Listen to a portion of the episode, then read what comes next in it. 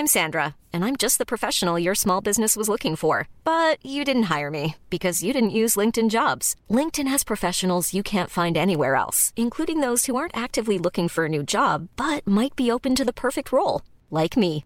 In a given month, over seventy percent of LinkedIn users don't visit other leading job sites. So if you're not looking on LinkedIn, you'll miss out on great candidates like Sandra. Start hiring professionals like a professional. Post your free job on linkedin dot com slash people today. Bonsoir à tous et bonsoir à toutes. Bienvenue dans Punchline. Ce soir sur CNews, plus de mille gendarmes toujours mobilisés à Sainte-Soline dans les Deux-Sèvres après les violentes manifestations du week-end pour protester contre la mise en place de bassines géantes d'eau. Le ministre de l'Intérieur parle d'éco-terroristes car dans ces manifestants, il y avait une quarantaine de fichés S. On va partir en direct sur place dans un instant pour voir ce qui se passe, où en est la situation. Autre affaire, celle de la jeune Justine Vayrac, assassinée à Béna en Corrèze la semaine dernière. L'autopsie confirme que le gardé à vue, un jeune homme de vingt et un ans, l'a bien étranglée.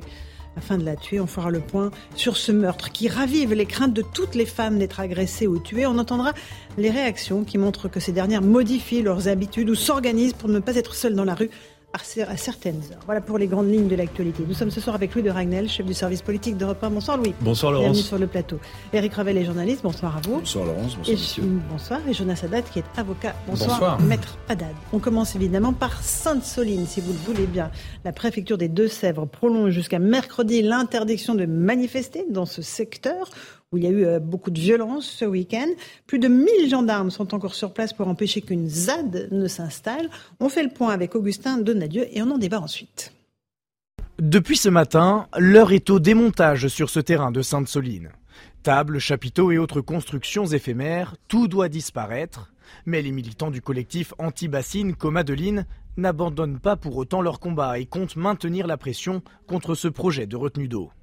Alors l'objectif du fort qu'on voit là, en fait, c'est de faire une tour de vigie qui observe directement euh, la, la bassine et pour observer la reprise ou non du chantier euh, de construction de cette méga bassine de Sainte-Soline. Ce démontage partiel marque la fin d'un week-end agité où près de quatre mille manifestants ont défié les forces de l'ordre. On compte une soixantaine de blessés chez les gendarmes, une cinquantaine chez les militants qui ne comptent pas en rester là, comme Hélène Girard, habitante de Sainte-Soline. Bien sûr que je vais revenir. Je, je lutte depuis cinq ans, je ne vois pas pourquoi j'arrêterais. Au contraire, on est de plus en plus déterminés. Euh, moi, s'il faut aller en prison, c'est pas un problème. Je vais en prison. Une portion des dix-huit kilomètres de tuyaux d'irrigation a été sectionnée et déterrée pour couper l'alimentation en eau de la bassine. Les manifestants comptent revenir mercredi, date à laquelle les engins de chantier doivent reprendre le travail. Voilà pour le point de la situation avec Augustin Donadieu. C'est mercredi, Louis de Raguenel, qu'on va savoir où on en est exactement, parce que les travaux reprennent et les manifestations pourraient reprendre aussi. Absolument. Et du coup, donc, il y a un arrêté d'interdiction de manifester qui a été pro- prolongé par la préfète donc des Deux-Sèvres et donc jusqu'à mercredi. Et je pense que pour la préfecture, c'est assez sensible. Est-ce qu'ils décident d'envoyer les pelleteuses dès mercredi à la première heure en prenant le risque euh, d'exciter à nouveau euh, donc les opposants à ce projet, ou est-ce qu'ils se disent on temporise, on fait attention? En tout cas, ce qui est certain, c'est que quand on regarde les chiffres de mobilisation des, des effectifs de gendarmes, euh, ça montre une c'est chose, colossal. C'est que l'exé- l'exécutif a une peur bleue euh, de retrouver ce qui s'est passé à Notre-Dame-des-Landes. Notre-Dame-des-Landes, au, au pic de mobilisation d'effectifs de gendarmes, c'était deux mille six cents effectifs. C'était considéré comme la plus grosse opération, mmh. la plus grande manœuvre sur le territoire national. Et là, on en était à combien? Et, et on était à mille six cents. Donc, donc c'est énorme, il y a une antenne du G I G N de Tours qui a été mobilisée la nuit dernière, donc quatorze gendarmes pour faire des, des interpellations de, dites de haut du spectre, euh, parce que dans, en fait euh, tous, tous les gendarmes qui ont travaillé à Notre-Dame-des-Landes euh, savent très bien à qui ils ont affaire. Euh, ne, faut quand même se souvenir. Alors à qui ils ont affaire, Louis? Expliquez-nous. Parce eh bien, que moi je parlais de quarante fichiers S, c'est ce qu'a dit le ministre de l'Intérieur. Oui. Ce sont vraiment des fichiers S qu'on ah a oui, vu oui, manifester pour, pour euh, radicalisation pour eux, d'extrême gauche, euh, enfin d'extrême gauche, euh, et avec la, la question que se posent les services de renseignement, c'est est-ce qu'on est dans le dans le pré-terrorisme ou pas? Mmh. euh, et, et manifestement, ces quarante personnes s'inscrivent complètement dans la définition de ce qu'on appelle le pré-terrorisme. Euh, donc c'est des personnes qui sont tout à fait prêtes à, euh, mais un peu comme le disait aussi la dame, l'habitante tout à l'heure, je suis prête à aller en prison. Euh, souvenons-nous, à Notre-Dame-des-Landes, il y avait des gens qui étaient prêts à se jeter euh, sous les roues des véhicules blindés de la gendarmerie euh, pour mourir en martyr. Il euh, faut se souvenir aussi, euh, il y avait deux dépôts d'armes à Notre-Dame-des-Landes. Notre-Dame-des-Landes, c'était... Euh, ça avait on a été... découvert après le démantèlement du camp. Euh, non, non, ça, non pour le coup, les services Pardon de renseignement à l'époque euh, de la gendarmerie l'avaient identifié. J'ai, j'ai retrouvé, parce que j'ai, j'avais les notes justement à, notre, à Notre-Dame-des-Landes, et c'est des gendarmes qui m'ont dit, mais relis tes notes et tu verras euh, pourquoi est-ce qu'on est aussi mobilisés. Euh, ils avaient, il y avait tout un système qui avait été mis en place, donc avec des fortins, c'est ce qu'on voit, ce qui est en train de se reconstituer, euh, avec des systèmes de communication par euh, corde, par échelle de corde, mmh. avec euh, un, un peu comme dans un accrobranche. D'ailleurs, ils s'appelaient tous des, les éco-branchés à l'époque. Euh, il y avait des pièges à la vietnamienne pour couper euh, les mmh. pieds des gendarmes. Ça, c'était Notre-Dame-des-Landes, dans la paix. Oui, là, ça n'a rien mais à voir avec le traumatisme. Pourquoi est-ce qu'aujourd'hui pourquoi il y a un dispositif voilà, gendarmes euh, Les gendarmes, okay. ils, ils ont peur de ça. Quand euh, il y a un hélicoptère de la gendarmerie qui, euh, qui, qui est dans le ciel et qui fait de l'observation, eh bien, à Notre-Dame-des-Landes, ce qui s'était passé, il y avait des hélicoptères qui avaient essuyé des tirs.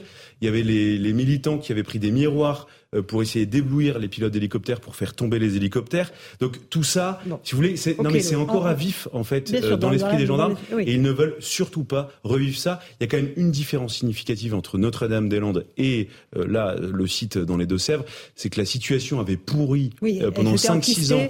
Et, et donc euh, les, les, les, les activistes euh, avaient pu euh, s'organiser. s'organiser. Le, le, le terrain était à eux, clairement. Mais, mais et, quand, et on là, voit, euh, quand on voit les images, Eric Revel, là, y a, les palissades sont en train d'être démontées, hein, on le rappelle. On sera sur place dans un instant.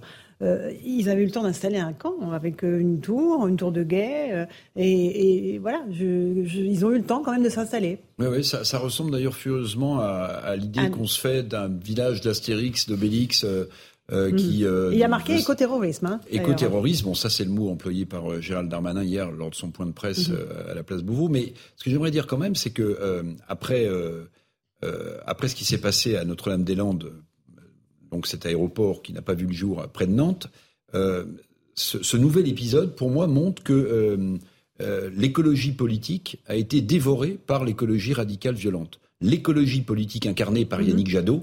D'ailleurs, très symboliquement, ce qui lui est arrivé sur le site le prouve. Oui, alors, ce qui lui est arrivé, c'est que sa voiture a été taguée, alors, ça, dégradée. Il a été sifflé lorsqu'il a, a pris la parole. Euh, inscrit crevure. Crevure. Pardon, lorsqu'il a pris la parole, il a été copieusement euh, sifflé. Alors, c'est vrai qu'il y a une, mmh. il y a une bagarre politique interne très forte entre ce mouvement d'écologie radicale incarné par oui, Madame Rousseau et l'écologie politique incarnée par Monsieur Jadot, qui, mmh. voilà, ce combat politique va avoir lieu dans quelques semaines. Mais ce que je veux dire, c'est que, Euh, cette écologie euh, violente, euh, radicale, euh, est en train de prendre le pas sur l'écologie politique. Alors, les, les militants de, d'extrême gauche expliquent qu'en réalité, comme ils ne sont pas entendus, euh, bah, ils décident de basculer dans la violence, ce qui est tout à fait dangereux pour notre société. Mmh. Mais quand même, il faut savoir que ce projet-là, Laurence Ferrari, oui. le projet dont on, on parle de bassines... Il a, il a donné lieu à des concertations. Il Alors, a donné on va y revenir, lieu... parce que c'est très non, intéressant c'est ce que vous dites. Et on va, on va revenir dans le fond. Ça a été approuvé par un certain nombre de, de, d'autorités. Mais j'aimerais juste qu'on passe la parole à, à Jonas Haddad euh, sur ces manifestations. On va revoir peut-être les images des violences. Euh, il y a des boules de pétanque qui ont été tirées sur les forces de l'ordre. Avec il y a des, des lames tirs... de rasoir qui étaient soudées. Euh, ah, sur les boules de ah, bon, pétanque. D'accord. Ah non, mais le Sympa. mode opératoire. Mais c'est exactement. Alors, attendez, je vais passer la parole à Maître Haddad. C'est l'embryon de Notre-Dame-des-Landes. Je veux pas. Ça veut pas dire que ça va non, devenir là, Notre-Dame-des-Landes. Mais voilà. C'est en tout cas. Et il y a eu des tirs de L B D qui ont blessé aussi des manifestants. Il faut le dire. Il y a eu des yeux euh, abîmés. Euh, Maître Haddad, sur ces images-là. En fait, au-delà du folklore, du côté un peu Mad Max, de Wish ou euh, de la guerre du feu qu'on voit, il y a quand même un fond qui est très dangereux. C'est-à-dire qu'on euh, a d'un côté, euh, j'allais dire, euh, euh, le droit. Euh, et, et, et la raison, et de l'autre côté on a, euh, comme on l'a dit tout à l'heure, l'idéologie et la violence. Vous en parliez tout à l'heure, il y a quand même eu des rapports qui font cent quarante-trois pages, qui expliquent l'intérêt matériel des bassines. Le projet est dirigé par des gens qui sont d'une coopérative d'économie sociale et solidaire, c'est, c'est pas des, c'est pas des affreux productivistes. Et à côté de ça, euh, des gens se permettent de couper des canalisations. Ce qu'on ne dit pas, c'est que la canalisation qui est coupée à l'instant, c'est la canalisation d'une exploitation familiale qui en fait pâtit... C'est pas la bassine. Hein, eh ben voilà, c'est pas la bassine qui pâtit de, de leur vision. Et donc, si vous voulez, au-delà du côté un peu folklore, il y a un vrai fond de sauce qui est dangereux. Mais bon, mmh. je, je dirais, le seul point que je donnerais euh, de favorable à Madame Autain ou à Madame Rousseau qui ont pris la parole en disant que c'était disproportionné, c'est vrai que dans d'autres parties du territoire, on ne voit pas le gouvernement se mobiliser autant que ça. J'ai pas vu le gouvernement aussi mobilisé pour lever des checkpoints qui existent encore à Marseille. C'est très bien que le gouvernement le fasse, je le dis, je, je, je, et bravo à eux par rapport à ça. Mais euh, ces systèmes dans lesquels des territoires entiers de la République sont aux mains de personnes qui ne respectent pas la loi, ça existe. Tant mieux si ça ne s'incruste pas. Et je terminerai juste par un point. Allez-y. Quand on compare avec Notre-Dame-des-Landes, c'est intéressant, mais mmh. Notre-Dame-des-Landes, ça peut donner lieu à un débat. C'est un aéroport, il y a des sujets de biodiversité, et cetera. Là, c'est positif pour la biodiversité. Les rapports le montrent. Les bassines sont nécessaires et elles permettent de garder de l'eau Alors, et de garder de l'humidité. C'est pas ce que disent les écologistes, hein, vraiment. Alors, les écologistes on, sont... Ils disent des, que voilà, les... ça capte la ressource de l'eau, ça ne sert qu'à un tout petit peu nombre d'agriculteurs. De, mais je ne sais pas si toutes hein. ces personnes-là on ont lu les cent quarante-trois pages de, des, des spécialistes de ce sujet-là. Du rapport du Bureau de recherche géologique et minière. Voilà, et, et qui en général ne sont pas des productivistes. Hein. Voilà. Bon, euh, on y reviendra dans le, dans le fond, euh, parce que c'est important, mais il y a eu quand même des violences, et, et, et il y a cette, ce traumatisme de Notre-Dame-des-Landes qui est dans toutes les têtes. C'est pour ça que les forces de l'ordre ont été si euh, fermes, si... Euh, Euh, mobilisé, je dirais, Louis de Raguenel. Absolument. En amont. Donc là, pour l'instant, il y a eu six interpellations euh, et quatre personnes qui doivent être jugées en comparution immédiate euh, aujourd'hui. Donc on attend de voir euh, quelles seront les décisions de justice mm-hmm. qui vont être prises. Mais simplement pour revenir voilà sur le traumatisme, euh, à Notre-Dame-des-Landes aussi, euh, les services de police et de gendarmerie avaient identifié euh, qu'il y avait des anciens combattants, par exemple de la Bosnie-Herzégovine, qui étaient à Notre-Dame-des-Landes. Mm-hmm. Il y avait des gens qui avaient combattu euh, au Kurdistan. Donc euh, des personnes qui sont euh, rompues à des combats où là pour le coup c'est des combats pour tuer, euh, bah forcément ça, ça alerte un peu plus mais les gendarmes. Quand on voit les images, là, quand vous vous penchez sur les images, effectivement c'est, c'est des images de guérilla urbaine. Alors, enfin, urbaine, euh, non, parce que là, en l'occurrence, c'est en pleine, en pleine, en plein champ, voilà, pardon. Mais maintenant, là, alors, mais l'avantage, euh... c'est que les, les gendarmes savent parfaitement euh, bien faire face à ce type de, de, de manifestation. Euh, la difficulté, c'est qu'ils se battent pas avec les mêmes armes. Hein. Mm. Euh, donc, ils se prennent des cailloux, ils se prennent des, des jets de pavés. Ouais. À Notre-Dame-des-Landes, ils renvoient des L B D quand même. Hein, oui, et mais de, de la crémo. Enfin, faut, enfin, moi, je me souviens vrai. J'étais allé à Notre-Dame-des-Landes avec les gendarmes. J'avais vu, honnêtement, là, c'était, c'était totalement surréaliste, hein, où il y avait des, il y avait des, des, des, des trous qui avaient été creusé oui, oui. Euh, pour éviter que les gendarmes puissent franchir, accéder à certaines zones. Euh, ils balançaient de la peinture sur les visières, de la peinture indélébile pour euh, aveugler les gendarmes. Ils avaient même créé, excusez-moi pour les téléspectateurs, une cacapulte euh, oui. où ils se servaient des excréments bien, bien, bien. Euh, voilà, pour les balancer sur les gendarmes qui avaient c'est avant ça, macéré pour être puissamment toxiques, qui avaient des bassines d'urine. Non mais tout ça, euh, c'est, voilà, c'est pas très propre tout ce que non, je vous raconte, mais ça, ça correspond mais... à une réalité. Bien, et et merci, donc vous. Le gouvernement ne veut surtout pas Euh, retomber là-dedans et veut et surtout on, éviter qu'il y ait un, un phénomène d'attraction euh, parce que Notre-Dame-des-Landes avec la mobilisation de tous les euh, les ultras de tous les, de tous les alistes. Alors exactement. On fait une toute petite pause, il est dix-sept heures, on est en direct dans Punchline sur CNews et c'est Arthur Muriaux qui nous rappelle les grands titres de l'actualité. Arthur.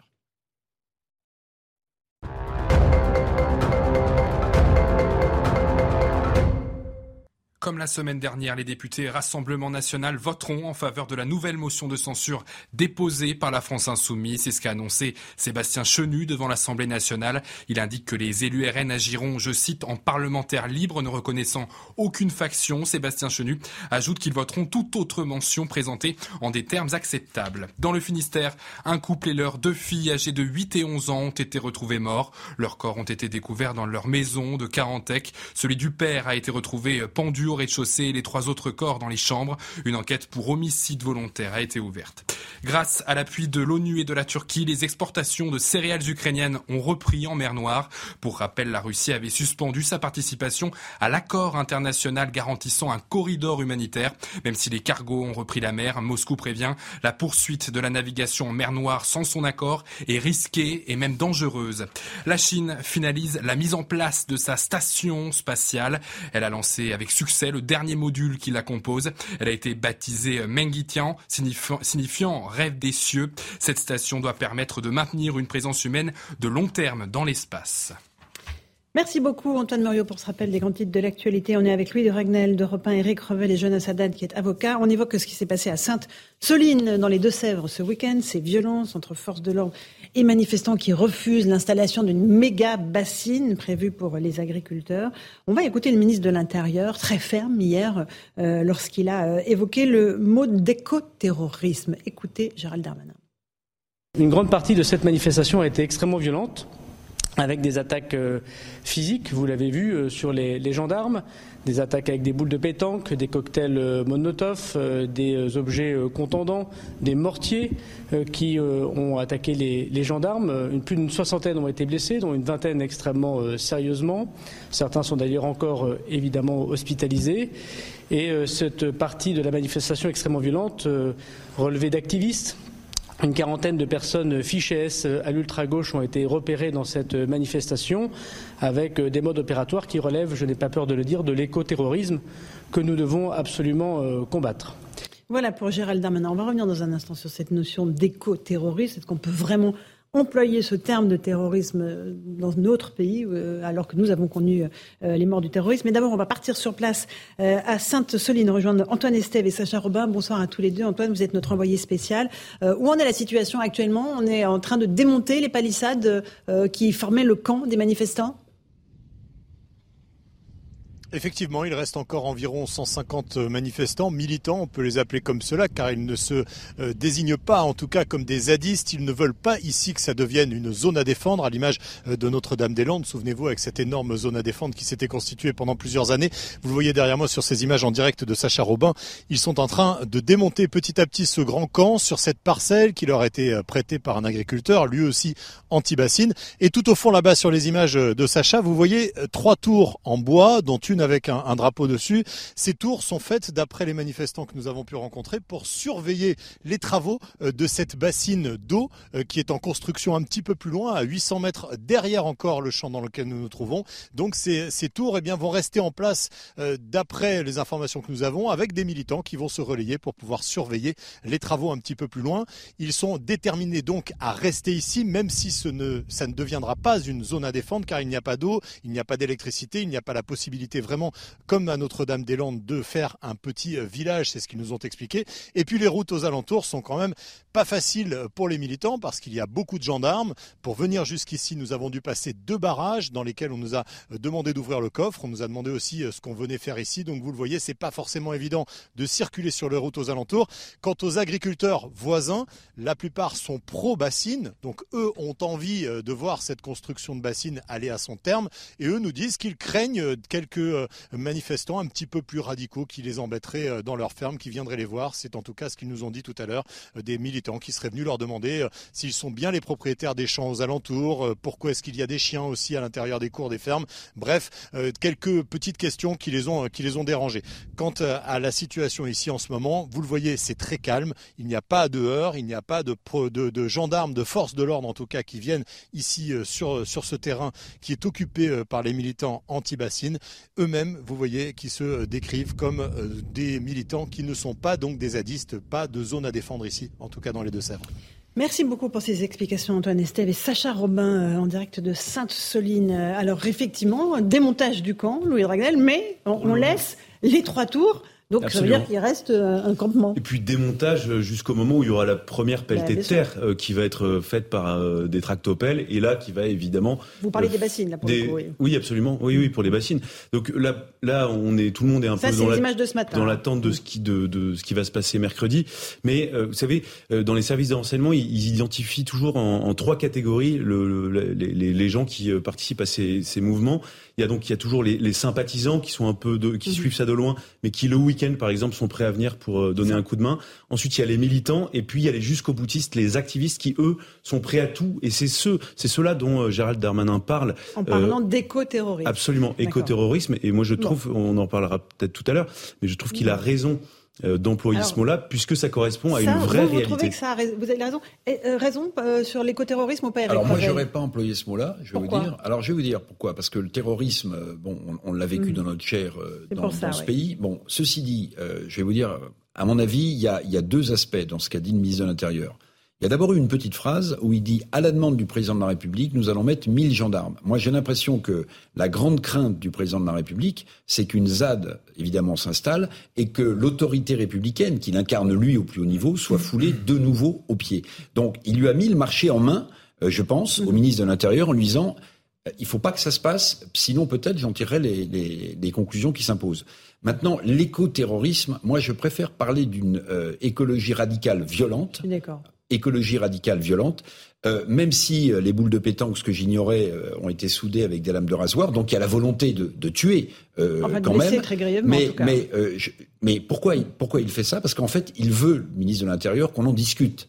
Il veut que ce sujet soit sur la Mais table. Dans, tous les partis font ça. Dans une très très bonne interview que je vous recommande, dans la Revue des Deux Mondes, mm-hmm. Jean-Luc Mélenchon donne une très grande interview historique sur son corpus historique, sur son euh, corpus euh, euh, politique. Et qu'est-ce qu'il dit ? Il dit qu'à l'intérieur de la France insoumise, il y a un comité des mots. Un comité des mots, des mots que la France insoumise va mettre, M O T S, va mettre dans le débat politique pour finalement occuper le terrain et faire progresser ses idées. Eh bien, j'ai le sentiment que le ministre de l'Intérieur, en employant ce terme-là, utilise savait que le débat allait être très fort. Et évidemment, pendant qu'on parle du thème même de l'écoterrorisme, on ne parle pas du fond de la question des bassines, et notamment du fond, un autre problème, et là on ne sera pas d'accord, mais ça mérite un débat, c'est est-ce qu'on peut faire dans n'importe quelle région de France une agriculture intensive Exactement. qui pompe beaucoup d'eau. On n'en parle plus, on ne parle plus du fond, on ne parle que de la Bien sortie Alors, de Gérald Darmanin. Maître Haddad, Juste... écoterrorisme, vous prenez ou pas euh, Non. Non. Enfin, voilà, je, même si je partage le, le, l'inquiétude du, du ministre, je pense que ce, ce, ce n'est pas de l'écoterrorisme, il y a des écoterroristes à l'intérieur des équipes. C'est différent. Ah. C'est-à-dire qu'il y a... Et non, bah si, si bah, c'est différent. C'est très, très légère, non, parce qu'en fait, mais... ça veut dire qu'il y a des personnes qui se baladent, c'est une sorte d'international éco-terroriste, qui vont régulièrement d'endroit en endroit pour essayer de défendre des zones qu'ils considèrent comme étant à défendre. Eux, mmh. ces gens-là sont des éco-terroristes. Est-ce que les c'est ac... les quarante fichiers S dont on parlait. Voilà, exactement. Mais tout le monde okay. parle que de ces quarante-là. Donc, moi, moi, je généralise pas à tous les gens qui étaient voilà, là. Voilà, mais est-ce que les actes qui ont été commis là, pour l'instant, c'est de l'écoterrorisme ? Non. Enfin, la définition, si on fait un peu de juridique là-dessus, la définition, c'est de dire, on utilise la terreur, notamment vis-à-vis des civils. Là, a priori, il n'y a pas de civils qui ont été attaqués. Vis-à-vis de civils pour faire changer une opinion publique à destination de, de causes qui dépassent les personnes qui les utilisent. Pour l'instant, ça n'a pas été vraiment le cas. Je pense qu'on pourrait parler de terrorisme à partir du moment où ces, ces, ces, ces, ces activistes, ces, mmh. ces, ces extrémistes s'attaqueraient à des civils avec des visées de, de, de tuer ou pas. Mais quand on s'en prend à des policiers, voilà, ça, ça, c'est ça, pas ça... du terrorisme ? Non, Pour c'est vous, pas, c'est pas gendarmes. ce que je dis. C'est que bah, c'est structurellement, c'est pas de l'écoterrorisme. Ce sont des, il y a des mmh. éléments euh, euh, violents, radicaux. Mais, mais, mais là, ce qui, là ce, qui, ce qui est sous nos yeux, pour c'est moi, ce n'est pas du terrorisme. Non, non, voilà. mais euh, j'entends ce que vous dites. En fait, ce qu'il y a, c'est... Non, un mais, petit mot, Louis, puis on va avancer sur, sur le fond, non, mais... sur l'utilité de ces bassines, parce que je veux voilà. bien vous mais, entendre. Mais moi, je, suis, je trouve que c'est très intéressant, euh, mmh. l'utilité de ces bassines. Euh, je me souviens, justement, au moment de Notre-Dame-des-Landes, euh, on parlait sans aucun problème de situation de pré-terrorisme. On n'arrivait pas à qualifier mmh. ce type mmh. de terrorisme-là, mais il y avait une sorte de consensus, et pourtant, les attentats de Paris étaient passés. Enfin, euh, il y avait, il y avait, tout le monde avait ça en mémoire, euh, parce Parce que justement, on n'est pas face à des manifestants qui simplement veulent défendre avec beaucoup de ferveur, quitte à bloquer un peu le pays, euh, leur cause. On est face à des gens qui veulent euh, renverser aussi le système, veulent euh, imposer à tous euh, leur mode de pensée, leur schéma, en utilisant euh, la violence, la violence armée, oui, et, et qui peut aller jusqu'à, qui peut pardon, et qui peut aller euh, jusqu'à aller euh, tuer un gendarme, tuer un policier, mmh. et sans aucun scrupule. Non, mais ce qui est bien plus grave, ce qui est bien plus dangereux, à mon sens, c'est que l'état de droit, une fois de plus, est foulé aux pieds. Quand vous avez des, des, des élus de la République, mmh. euh, qui soient députés européens comme Monsieur Jadot, ou des élus de la République à l'Assemblée nationale député. comme Madame Rousseau, mmh. députée, mmh. qui, alors que la manifestation est interdite, alors qu'un référé a été rejeté la veille, le vendredi, Absolument. par le tribunal administratif de Poitiers, viennent quand même, en tant qu'élus, en tant qu'élus, braver l'état de droit dont ils sont censés défendre euh, les remparts, ça c'est un scandale absolu. On est entièrement d'accord. Ça c'est un scandale absolu. Maintenant, manier des mots, à mon sens, comme le fait le ministre de l'Intérieur, euh, ça ne recouvre une réalité, à mon avis, pardon, mais un peu de marketing politique. Oui. Marketing oui. politique, parce que en réalité... Qui vous dit que dans quinze jours, il n'y aura pas une Z A D à cet endroit-là ? Qui vous dit que lorsque les mille gendarmes sont rentrés euh, dans leur euh, caserne, la Z A D ne va pas s'installer ? Combien vont coûter mille gendarmes oui, euh, sur, euh, sur, sur place de... Enfin, cette situation n'est mmh. pas tenable, évidemment, euh, longtemps, parce qu'on a besoin de gendarmes ailleurs, euh, dans ce pays aussi. Donc, en réalité, il y a une espèce de jeu de cache-cache qui est en train de s'instaurer, entre un état de droit... qui, à mon sens, est de plus en plus fragilisé au quotidien, et une violence radicalisée, notamment du côté des écologistes, qui est en train de... Bon.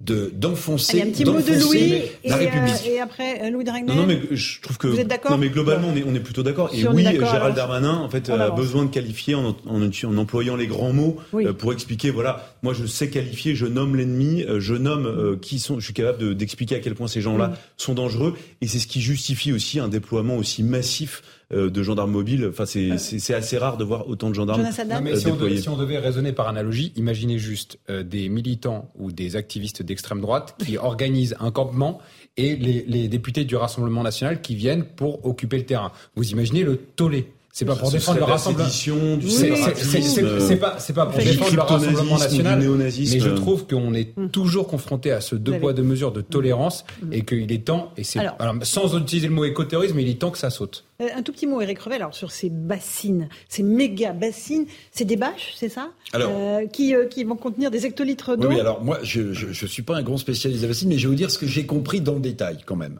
D'abord, dans, dans la région en question, dans les Deux-Sèvres, il y a seize euh, bassines mmh. potentielles. Mmh. Je crois que le chiffre a été cité, il y en a deux cents en France. L'idée est très simple, elle paraît de bon sens. Mmh. Je rappelle quand même que le B R G M, le Bureau de, de recherche, recherche géologique, géologique et minière, et minière mmh. après expertise, après travail, a, a dit c'est une bonne oui. idée, c'est une bonne solution. L'idée, c'est de puiser de l'eau dans les nappes phréatiques oui. lorsqu'elle est abondante, c'est-à-dire euh, l'hiver, et de la mettre à disposition plutôt d'une agriculture intensive. On est bien d'accord. L'été, et pour éviter que tout ça s'évapore. Et récolte de l'eau de pluie aussi. Voilà. Euh, entre parenthèses, quand même, quand vous voyez ce tronçonnage de canalisation, que ce soit un privé ou que ce soit ce qu'ils appellent la pieuvre, mm. pardonnez-moi, mais si l'eau est rare, c'est oui. pas utile de, de, la, de la faire couler, de la gaspiller mm. comme, comme ça. Donc okay. en fait, c'est ça le principe euh, des, des bassines. Moi, je ne suis pas un expert, mais quand après consultation des élus locaux, des populations, du B R G M, on dit c'est un système qui peut avoir du sens, mmh. ce qui ne nous empêche pas de nous poser la question d'une agriculture paysanne, même si elle nourrira jamais suffisamment le peuple français face à une agriculture intensive. Est-ce qu'il est utile de cultiver du maïs dans les Deux-Sèvres? Ça, c'est des sujets dont on peut débattre. Mais là, ces gens ne débattent pas. Ils sont dans une, dans une violence absolue.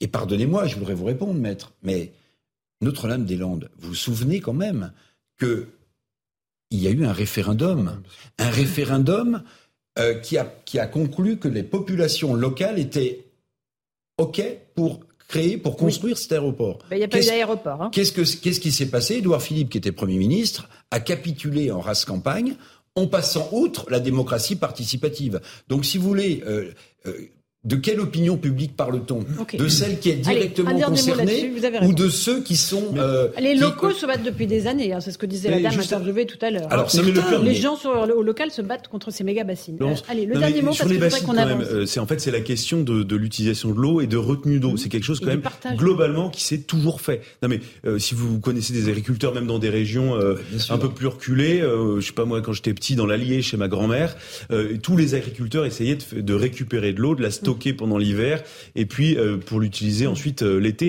Et c'est quelque chose qui tout agriculteur est confronté à cette question de la gestion de l'eau et des stocks d'eau. On récupérait même l'eau de pluie et on se posait pas la question de savoir si ça allait assécher ou pas. Parfois il y avait des grandes citernes qui bon. étaient enfouies sous le sol, ensuite l'eau était pompée. Mais là c'est une autre dimension. Oui, mais, mais en fait le principe le principe globalement est à peu près le même. Et ensuite et là, on pompe dans les nappes phréatiques. Oui, mais il y a une chose qui me frappe euh, Laurence aussi, c'est que quand on, vous regardez tous les débats là qu'on a, quand on, on écoute les gens euh, qui sont donc hostiles à ce projet de construction de méga bassines, eh bien, en fait, les écologistes sont toujours les ennemis des agriculteurs.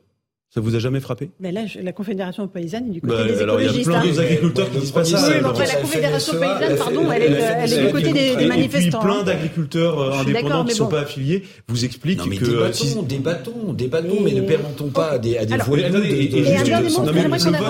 Le vote écolo dans les campagnes, donc là où il y a le plus d'agriculteurs, est quand même extrêmement faible. Et on se rend compte quand même souvent... que les écolos qui ont des avis sur tout, sur la manière de faire des agriculteurs, c'est la manière avec laquelle ils devraient élever leurs bêtes, eh bien, ce Alors, sont des gens qui n'ont jamais vu euh, une, les, une vache sauf au salon de l'agriculture. Quoi. Enfin, non, mais c'est, c'est ça. Bon, ok, euh, ça c'est pour les écolos. J'aimerais qu'on on parle de la méthode, des nouvelles méthodes qu'utilisent ces activistes écologistes. Alors, on a vu ce que ça a donné à Sainte-Soline, mais là c'est une mobilisation très précise. Il y en a d'autres qui se collent le front, les mains sur des tableaux de grands maîtres. Euh, il y a toute une panoplie comme ça maintenant d'actions radicales euh, qui sont utilisés par ces militants, ces activistes. On va peut-être commencer par la dernière en date. Euh, je crois que c'est tout simplement ce matin euh, sur euh, le toit du Panthéon euh, où un activiste de défense rénovation euh, s'est enchaîné. Je ne sais pas si on a l'image, si on peut la voir, euh, puisque c'est euh, ainsi que voilà, il a mis en berne le drapeau français et il, euh, il, il s'est euh, voilà montré avec un t-shirt euh, revendiquant. Euh, l'action. Il y a eu l'Opéra Bastille aussi, euh, où euh, en pleine représentation, euh, un activiste est enchaîné au décor. Euh, il y a Roland-Garros, pareil, où ça a été la même chose. Et puis il y a les tableaux, évidemment. Euh, on, on a eu, là c'est l'Opéra Bastille, où l'activiste interrompt la représentation, voilà, fureur des spectateurs, euh, Roland-Garros ici. Et puis les tableaux. Euh, le dernier en date, c'est la jeune fille à la perle. où euh, l'activiste s'est collé le front euh, avec des... des, des... Des, de, la, voilà, de la peinture. Ça, je ne crois pas que, a priori, euh, c'est la jeune fille à la perdre. Mais bon, voilà. Qu'est-ce que, qu'est-ce que ça te dit, Jonas Haddad ? C'est une nouvelle méthode d'action. Tous les musées de France euh, sont en stress absolu, révisent leur, euh, leur euh, garde de sécurité à, à l'entrée et tentent de mettre du verre pour protéger les tableaux. Hein. Je pense que les dirigeants chinois et les dirigeants américains doivent bien se marrer quand même. Je ne suis pas sûr qu'ils regardent tout ça, mais bon. Si, parce que c'est, parce que c'est quand même des œuvres mondiales. Vous voyez, mmh. c'est en Allemagne, c'est Roland-Garros, c'est, c'est l'Opéra Bastille. C'est-à-dire qu'en gros, euh, des pays qui polluent, mais tellement de fois plus que nous. Euh, ça, qui, c'est la jeune fille à la perte. Qui, qui, qui, qui sommes dans des, dans des, dans des modèles exemplaires. Je crois qu'on est classé parmi les meilleurs au monde en France, euh, sont l'objet de ça. Après... Entre nous, alors il y, y a le droit naturellement, où effectivement toutes ces personnes-là doivent être condamnées parce qu'elles enfreignent la loi de, de, basique. Mais il y a Ils aussi... veulent alerter sur la dégradation oui, du climat. Oui, mais tant mieux, mais, voilà. mais qu'ils le fassent autrement. Ils peuvent faire des manifestations. Mais on n'en parle pas, c'est ce qu'ils disent. Mais si, si on ne fait, fait pas des actions comme ça, on n'en parle pas. Regardez la peur, on en parle. Euh, oui, mais ils pourraient faire autrement que de saccager les biens culturels qui, qui, ont, qui ont fait notre civilisation ou notre drapeau, par exemple. Pour l'instant, ils sont protégés. C'est, c'est, oui, mais le drapeau, moi je trouve que c'est mettre en berne le drapeau du Panthéon où, au-dessus a marqué aux grands hommes la patrie reconnaissante. Bah, j'ai vu le gars qui, qui s'est, qui s'est mm. mis au-dessus, c'est pas un grand homme. Hein. Et la patrie ne lui est pas reconnaissante. Mais à côté de ça, il ne faut pas s'étonner non plus de ce que... Je regarde l'âge des, de, de ces manifestants. Mmh, ils sont jeunes. Ce sont des manifestants assez jeunes. Bien oui. évidemment que la jeunesse a cette préoccupation, mais quand depuis des années, notamment dans l'éducation nationale, on leur explique que finalement euh, la Terre euh, c'est mort, euh, que effectivement il y a des grands capitalistes méchants euh, qui ont envie mmh. de tout exploser dans la planète, faut pas s'étonner que ça produise ça chez nos jeunes. Si vous voulez, c'est, c'est, c'est la conséquence assez logique de ce qu'on est en train de construire, euh, ou alors de cette écologie politique assez radicale qui est en train de s'imposer. Enfin, dernier point. Concernant les, les, les méthodes à adopter mmh. vis-à-vis de ça, moi je pense qu'il faut être ferme une bonne fois pour toutes pour expliquer qu'il y a des biens qui sont communs mmh. et que la destruction, euh, vous voyez, euh, la les, détérioration, les peines, c'est pas la destruction. Mais non, mais pour moi les peines doivent être exemplaires. Si vous voulez, si à cause d'eux euh, on doit être obligé maintenant de se mettre à, à dix mètres des pour, tableaux, regard, ouais, pour, pour regarder des tableaux magnifiques ou avoir peur mmh. qu'une représentation, faut m'expliquer qu'est-ce que ça va produire pour le climat, le fait d'interrompre la flûte enchantée, quoi. Je, je comprends pas, moi. Il y a un truc que je ne pige pas. On en parle. Alors Eric Revel. Alors moi, il y a quelque chose qui me rend très mal à l'aise, je veux dire, et je vais essayer de vous démontrer le mmh. deux poids deux mesures suivant de quel côté de l'échiquier politique vous vous placez. C'est que lorsqu'on parle de, de tableau, euh, par mmh. exemple, je mettrais le, de, de côté le Panthéon, mais lorsqu'on parle de tableau, on parle de culture. On parle de culture, mm-hmm. bien.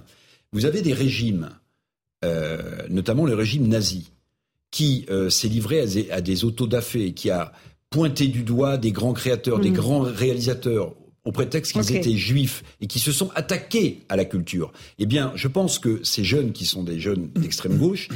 lorsqu'ils s'attaquent à la culture, il ne viendra à l'idée de personne de les traiter de fachos. Eh bien, moi, quand on s'attaque à la culture, ça me rend très mal à l'aise. Parce que le jour où... on n'a plus le droit d'aller voir un tableau parce que on a, on a le, le, le, le, le patron du musée va prendre le risque euh, de, de, de voir mmh. l'un de ces tableaux aspergés. Eh bien, moi, je dis que lorsqu'on s'attaque à la culture, que ce soit la peinture, que ce soit la, la musique, que ce soit des, des, des sculptures, eh bien, on s'attaque à une part de l'humanité. Mais patrimoine personne, de l'humanité. Mais okay. personne ne traitera ces gens du, quali- du qualificatif que je rappelais à propos du, du régime du Troisième Reich. Personne. Et pourtant, ces gens s'attaquent à la culture, à ce bien commun qui bien devrait sûr. Plutôt nous réunir. Et oui. ça, c'est, ça me rend Alors, extrêmement mal à l'aise. Il s'y croit autorisé. Regardez, regardez. Là, c'est Londres. Là, c'est, non, mais, c'est Londres. Non, mais regardez il se croit, non, mais pourquoi il se croit autorisé à tout ? Parce qu'il y a une partie des gens qui soutiennent cette forme d'action, dont mmh. des députés dont le rôle, effectivement, ce serait de dire la moindre des choses, c'est de respecter la loi.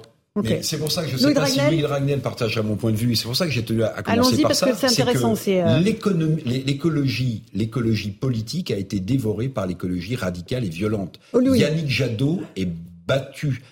Yannick Jadot, il était là, là à la ZAD de, de, de ouais, Notre-Dame-des-Landes. Il était là. Non, Sainte-Soline, Sainte-Soline. Et il est... Non, non, non, non, à l'époque, ah oui, à l'époque de, de, de Notre-Dame-des-Landes, okay. il était là. Alors, il aujourd'hui, Louis, aujourd'hui, allez, moi, je veux, son court, écologie non, politique je, a été dévorée. Je suis globalement plutôt d'accord. J'aurais peut-être pas exactement les mêmes mots que les vôtres, mais je suis globalement d'accord avec ce que vous dites. Euh, et moi, je me dis, mais qui sont ces gens pour s'autoriser mmh. le droit de faire ça ? euh, Ensuite, je trouve qu'on on touche du doigt aussi les limites de l'autodéfense et de la non-violence. Pardon, pas de l'autodéfense, oui. de la pardon, de la no, non-violence et de la désobéissance civile. La désobéissance civile, c'est un concept qui a été érigé en religion euh, par les, les activistes écolos. complot pour dire euh, voilà, en fait on a le droit de faire ce qu'on fait puisqu'en fait on ne nuit à personne. C'est le camp du bien. C'est le camp du bien, exactement. Nous on n'est pas comme les, justement les violents euh, de droite, d'extrême droite et tout ça. Euh, sauf qu'en fait les ravages on les voit là. Euh, je trouve ça, euh, c'est au-delà de la bêtise, c'est, c'est vraiment, c'est lamentable. C'est, enfin, je, je... Mais ça se multiplie. Je veux ça, dire, là, il se... y, y en a tous les jours maintenant. A... Bien sûr, mais on va pas envoyer la raid et le G I G N pour aller non, protéger non, le musée du Louvre. Non, on est chez les, on est totalement chez les dingues. Faut des peines exemplaires. Il faut des peines exemplaires là-dessus. Il faudrait qu'il y ait deux, trois personnes qui soient condamnées. Et puis alors ensuite... après qu'ils assument leur condamnation, comme cette mais... dame qui à Sainte-Soline dit, je suis prêt à aller en prison. Mais qu'elle y aille. Mais c'est-à-dire que la société doit, d'un moment, dire l'équilibre. C'est et à la fin, moi, je pense que pour une, per... mmh. pour toute personne qui a fait ça une seule fois ou qui a participé une seule fois à la dégradation mmh. d'un musée doit être interdit de tout, mu... tout musée, tout ah. établissement culturel. Mais de la même manière que, non mais quelqu'un. Mais un, oui, un... vous faites comment pour installer un délinquant, une interdiction musée. Mais comme un délinquant qui interdit de séjour euh, dans une ville parce qu'à chaque fois qu'il ça y va, casinos, il, il, il explose musées. Tout le monde. Eh bien, euh, il a, on, on le frappe d'une interdiction de séjour dans telle mmh. ou telle ville. Eh bien, je trouve qu'on devrait faire exactement la même chose alors, pour ces personnes-là. Et puis, ne méritent pas question, d'avoir accès alors, à la culture puisqu'ils mangent. Si je peux rajouter un mot dans, dans cette émission, euh, il y a, au musée d'Orsay, une activiste a tenté sans succès oui. de jeter de la soupe sur un tableau. Et bien, comme elle n'avait pas eu le temps de mener son action, elle a été relâchée. Mmh. Eh bien, voilà, c'est fort regrettable. Mais, mais, mais, c'est, mais c'est scandaleux parce que c'est une tentative. Donc en fait, la tentative est tout autant punie dans le code pénal mmh. que le fait de réussir. Donc non seulement elle, elle, elle est culturellement euh, stupide, mais en plus, euh, normalement, elle est coupable. Puis en plus, vous pouvez la verbaliser parce qu'il est interdit de manger de toute façon même de la soupe dans un musée. Donc vous pouvez. Bon, mais voilà. Ça pose une autre question, me semble-t-il. Et c'est la dernière. Et, et, et, et ça, c'est le, aussi le, le, le débat. C'est est-ce qu'on pourra continuer à construire des choses en France ? Est-ce qu'on pourra continuer à creuser des... Regardez, on a, on, tout le monde a valorisé cette, cette magnifique mine de lithium qui serait la plus grande mm-hmm. d'Europe dans, dans l'Allier à Beauvoir. Euh, eh bien, oui. je souhaite du courage à la société à Méris qui... et à l'État français, parce que parce que les écologistes, même si c'est un formidable euh, minerai pour faire les fameuses batteries électriques, le lithium, ils vont mais se qui mobiliser. Vous dit, mais qui vous et dit Eric Revel, vous savez combien il y a de il y a de non, potentiels en France. Non, ça a été cartographié au ministère de l'Intérieur. cent, une centaine. cent. Bon, allez, c'est sur ce chiffre qu'on va se quitter. On fait une toute petite pause. On se retrouve dans un instant dans Punchline avec nos invités. Euh, on reviendra sur ces actions violentes. On reviendra aussi sur les circonstances du meurtre de la jeune Justine Vayrac. Avec euh, les dernières informations en provenance de l'enquête. À tout de suite. dix-sept heures trente, on se retrouve en direct dans Punchline sur CNews. Tout de suite, le rappel des titres de l'actualité avec Arthur Muriaux.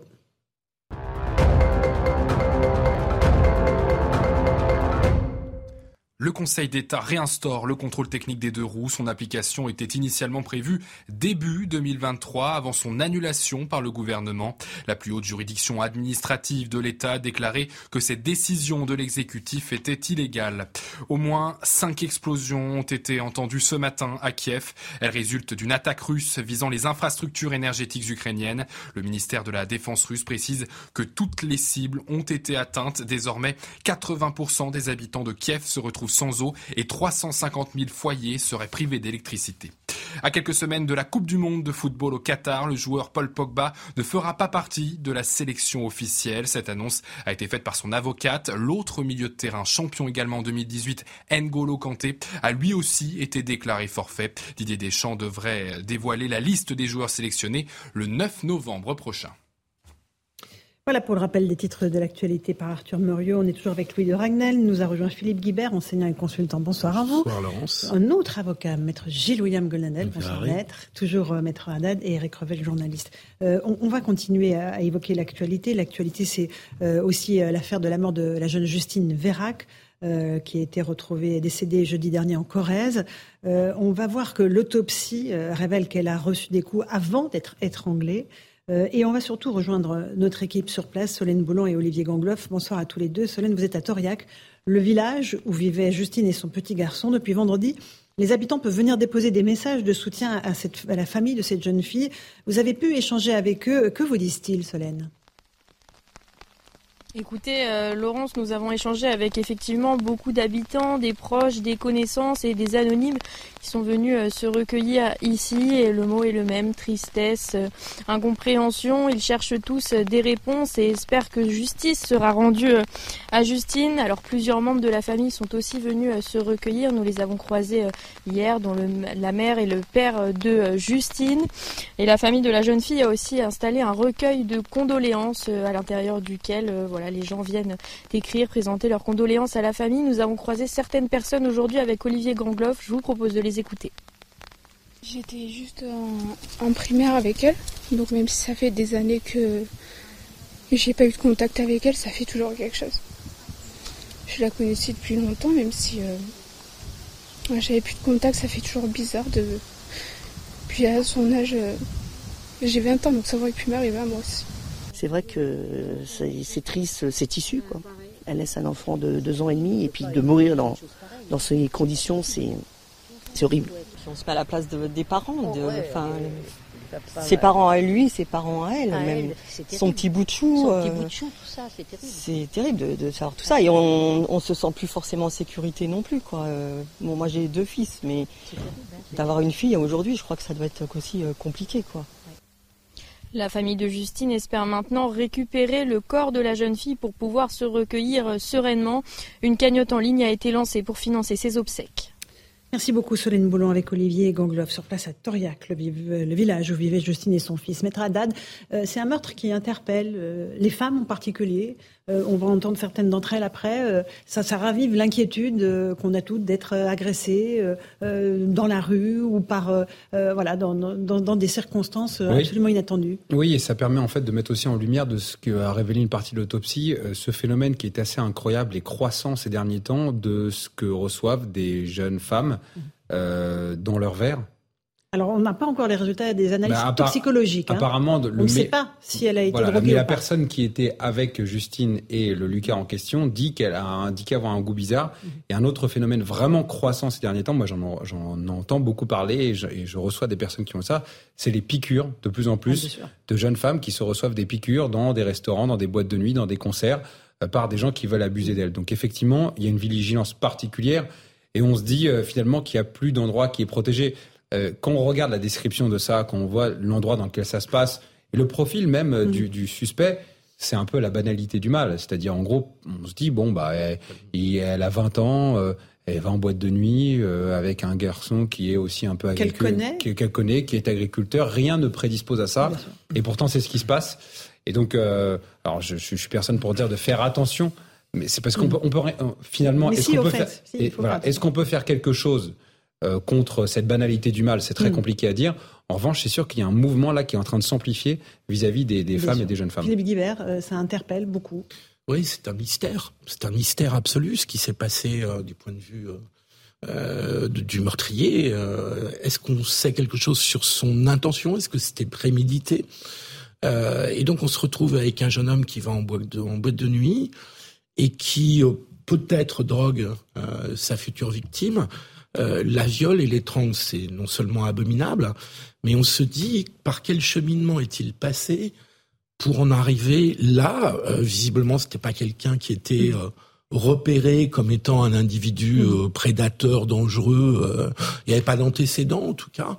Et donc c'est le mystère, c'est le mystère. Alors si on est, euh, on pourra parler du mal absolu. Euh, euh, si on est psychologue ou psychiatre et qu'on prétend comprendre ce type d'individu, il faudrait comprendre comment comment il en arrive là et comment on peut prévenir. Le mot est sans doute trop ambitieux, mais repérer ce type d'individu qui commet des horreurs, une telle horreur, c'est abominable. Ça paraît difficile euh, de repérer. Euh, ouais, avant mais oui, mais c'est ça qui est inquiétant. Communes, Alors pour les pour les femmes et pour les jeunes femmes, mmh. effectivement, ça pose des, des questions. On va y revenir dans un instant parce que ça interpelle toutes celles qui peuvent se sentir euh, évidemment en danger. Maître Goldnadel, un mot sur cette terrible affaire de Justine Vayrac. Écoutez, j'ai pas grand-chose à ajouter à ce qui vient d'être dit. Je répugne un peu à évoquer un dossier que dont, vous ne connaissez pas, que je ne connais pas et, et, et, que, et que personne ne connaît. Je veux dire, les policiers encore un peu, mais je veux dire, c'est, on est au début de l'enquête. Euh, on ne, je veux dire, mon ami et confrère Haddad euh, évoquait euh, la recrudescence des, de l'utilisation de, de drogue pour arriver à ses fins. Euh, alors, et, mais c'est une généralité mmh. qui, qui, est, qui, qui est exacte, mais dans cette affaire-là, euh, on, on ne le sait pas encore. On ne sait même pas encore. Le, mmh. le, le, le, le suspect est dans la dénégation, je crois savoir également, du viol. Une chose est certaine, si on veut s'écarter un tout petit peu du dossier, euh, euh, ce qui, ce, ce qui fait sa triste et horrible spécificité, c'est la mort. Parce que, euh, que, que, que de plus en plus on utilise des, des, euh, des produits toxiques pour arriver à ses fins, euh, ça arrive, mais de là à tuer la personne en question, euh, non, là c'est, c'est, c'est, c'est quand même à la fois horrible et particulier. Eric Revel. Oui, ce qui fait la spécificité aussi, vous l'avez dit, Laurence Ferrari, c'est que ce, ce garçon, le suspect numéro un, j'allais dire, il avait un profil totalement ordinaire. Il était totalement socialement euh, mmh. inclus dans sa vie, de, de, de, dans la ferme dans laquelle il travaillait. Je crois qu'il avait même des responsabilités au niveau de, de la commune. Donc c'est ça qui rend aussi euh, incompréhensible, euh, ce que disait Maître Golnadel, euh, le, le, le jusqu'au boutisme, jusqu'à la mort de, de cette fille. Alors je note quand même que les propos tels qu'ils nous ont été rapportés euh, juste, du, du suspect, du, du, il, a, il, a, suspect, il avait expliqué évidemment. Qu'il n'avait euh, porté qu'un seul coup. Et visiblement, là, les éléments oui. que l'on a euh, sont totalement euh, à charge et, et versent dans, dans l'horreur euh, absolue. Mais euh, mettez-nous euh, quand même mm. une seconde à la, à la place des, des familles. On le dit souvent, mais répétons-le aussi sur ce cas précis. C'est que les familles souffrent, mais entre la volonté de savoir dans le détail Euh, ce qu'il y a dans le dossier une fois qu'il sera euh, épaissi par l'enquête, mmh. et en même temps euh, euh, être devant des faits qui vont être absolument euh, invivables pour la, pour la famille, il y a une espèce de dichotomie entre vouloir mmh. savoir, mais jusqu'où aller dans l'horreur pour savoir ce qui est, ce qui est devenu de sa fille ou, ou de, ou de non, ou son fils. Non, et en plus, ce qui est terrible, c'est que toute prévention dans ce cadre-là euh, est, est, est pratiquement impossible, parce qu'on peut toujours chapitrer ses enfants en disant « faut pas suivre un inconnu ». Ou « faut faire D'accord. attention à ton verre quand tu vas en boîte de nuit ». Voilà, voilà mais lui, justement, lui, justement, il n'est, donc elle, elle n'avait pas a priori à se méfier. À se méfier donc on se dit que là, réellement... On en saura euh, peut-être plus avec l'enquête. Et... Sauf à se terrer oui. chez soi, vous ne pouvez rien éviter. Bien sûr. Euh, j'aimerais qu'on évoque justement euh, le fait que ça interpelle un certain nombre de, de Françaises. Il y a eu évidemment euh, l'affaire de la petite Lola qui est différente, mais qui, pareil, fait qu'il y a un sentiment d'insécurité permanent. Sur laquelle euh, on n'a pas d'éléments d'enquête pour l'instant. Pour l'instant, pas de nouveau, ah, en tout ouais, cas. Parce qu'on a parlé de récupération. Opération à un moment donné, mais là, il y a une enquête qui va plus vite que l'autre, et euh, il ne faut pas oublier la petite Lola, évidemment. Évidemment, et là, l'enquête et, se poursuit, et on pas, fait confiance le, aux enquêteurs. Le, le, l'affaire Lola est, alors, est, est, est mm-hmm. encore plus, si j'ose dire, extraordinaire dans l'horreur et, et, et dans, dans, dans l'horriblement insolite. Et du fait que le meurtrier est une femme, bah, Lola, dans le cas présent. Là, pour le coup, Lola, il y a des choses qui auraient pu être évitées. Là, pour l'instant, oui. on ne sait pas. Mais on ne sait pas ce qui aurait pu être évité. Voilà. Euh, donc, sûr. Les femmes, elles sont de plus en plus vigilantes quand elles sortent le soir. Euh, cinquante-trois pour cent d'entre elles déclarent avoir été déjà victimes de harcèlement ou d'agression sexuelle. C'est une enquête qui date de deux mille dix-sept. On fait le point avec Quentin Griebel, on écoute les femmes et puis on, on en débat ensuite. Depuis plusieurs années, les Françaises prennent de plus en plus de précautions pour sortir la nuit. Entre appréhension de marcher seules dans la rue, se faire suivre ou droguer à leur insu, les femmes redoublent de vigilance. Avec des événements comme l'affaire Justine Vayrac, vue pour la dernière fois à sa sortie d'une boîte de nuit, les Françaises adoptent de nouveaux comportements de prévention. Forcément, quand on sort, ça fait, c'est plus inquiétant. Après, je pense qu'on a toujours eu, enfin personnellement, j'ai toujours eu, euh, on m'a toujours mis en garde sur ça. Et déjà, avant, je faisais attention, mais forcément, ça inquiète toujours plus de voir des choses comme ça qui arrivent. L'une des plus grandes craintes pour les jeunes femmes, se faire droguer à leur insu par une substance glissée dans leur verre. Forcément, on est vigilant et je pense qu'on n'a pas le même regard que nos enfants. Euh, nous, en tant que mères, maintenant, on est plus inquiets. On fait très attention dès qu'elles sortent, dès qu'elles partent en voyage. On leur dit « tu quittes pas ton verre des yeux, tu es une femme moderne, tu te payes tes propres verres ». On est beaucoup plus vigilants, quitte parfois à énerver un peu nos filles, parce qu'on est trop, trop vigilants. Mais oui, je pense qu'on n'a pas le même regard. Nous, on est plus dans la quiétude et nos enfants sont peut-être plus dans le lâcher-prise en disant « non mais c'est bon, ça arrive qu'aux autres ». quoi. Quand je dois aller en soirée, je bois pas forcément. Mais quand je bois, que ce soit de l'eau ou peu importe, je mets toujours ma main euh, sur mon verre. Des précautions qui peuvent s'avérer utiles. Puisqu'en France, une femme sur deux a déjà subi une violence sexuelle au moins une fois dans sa vie.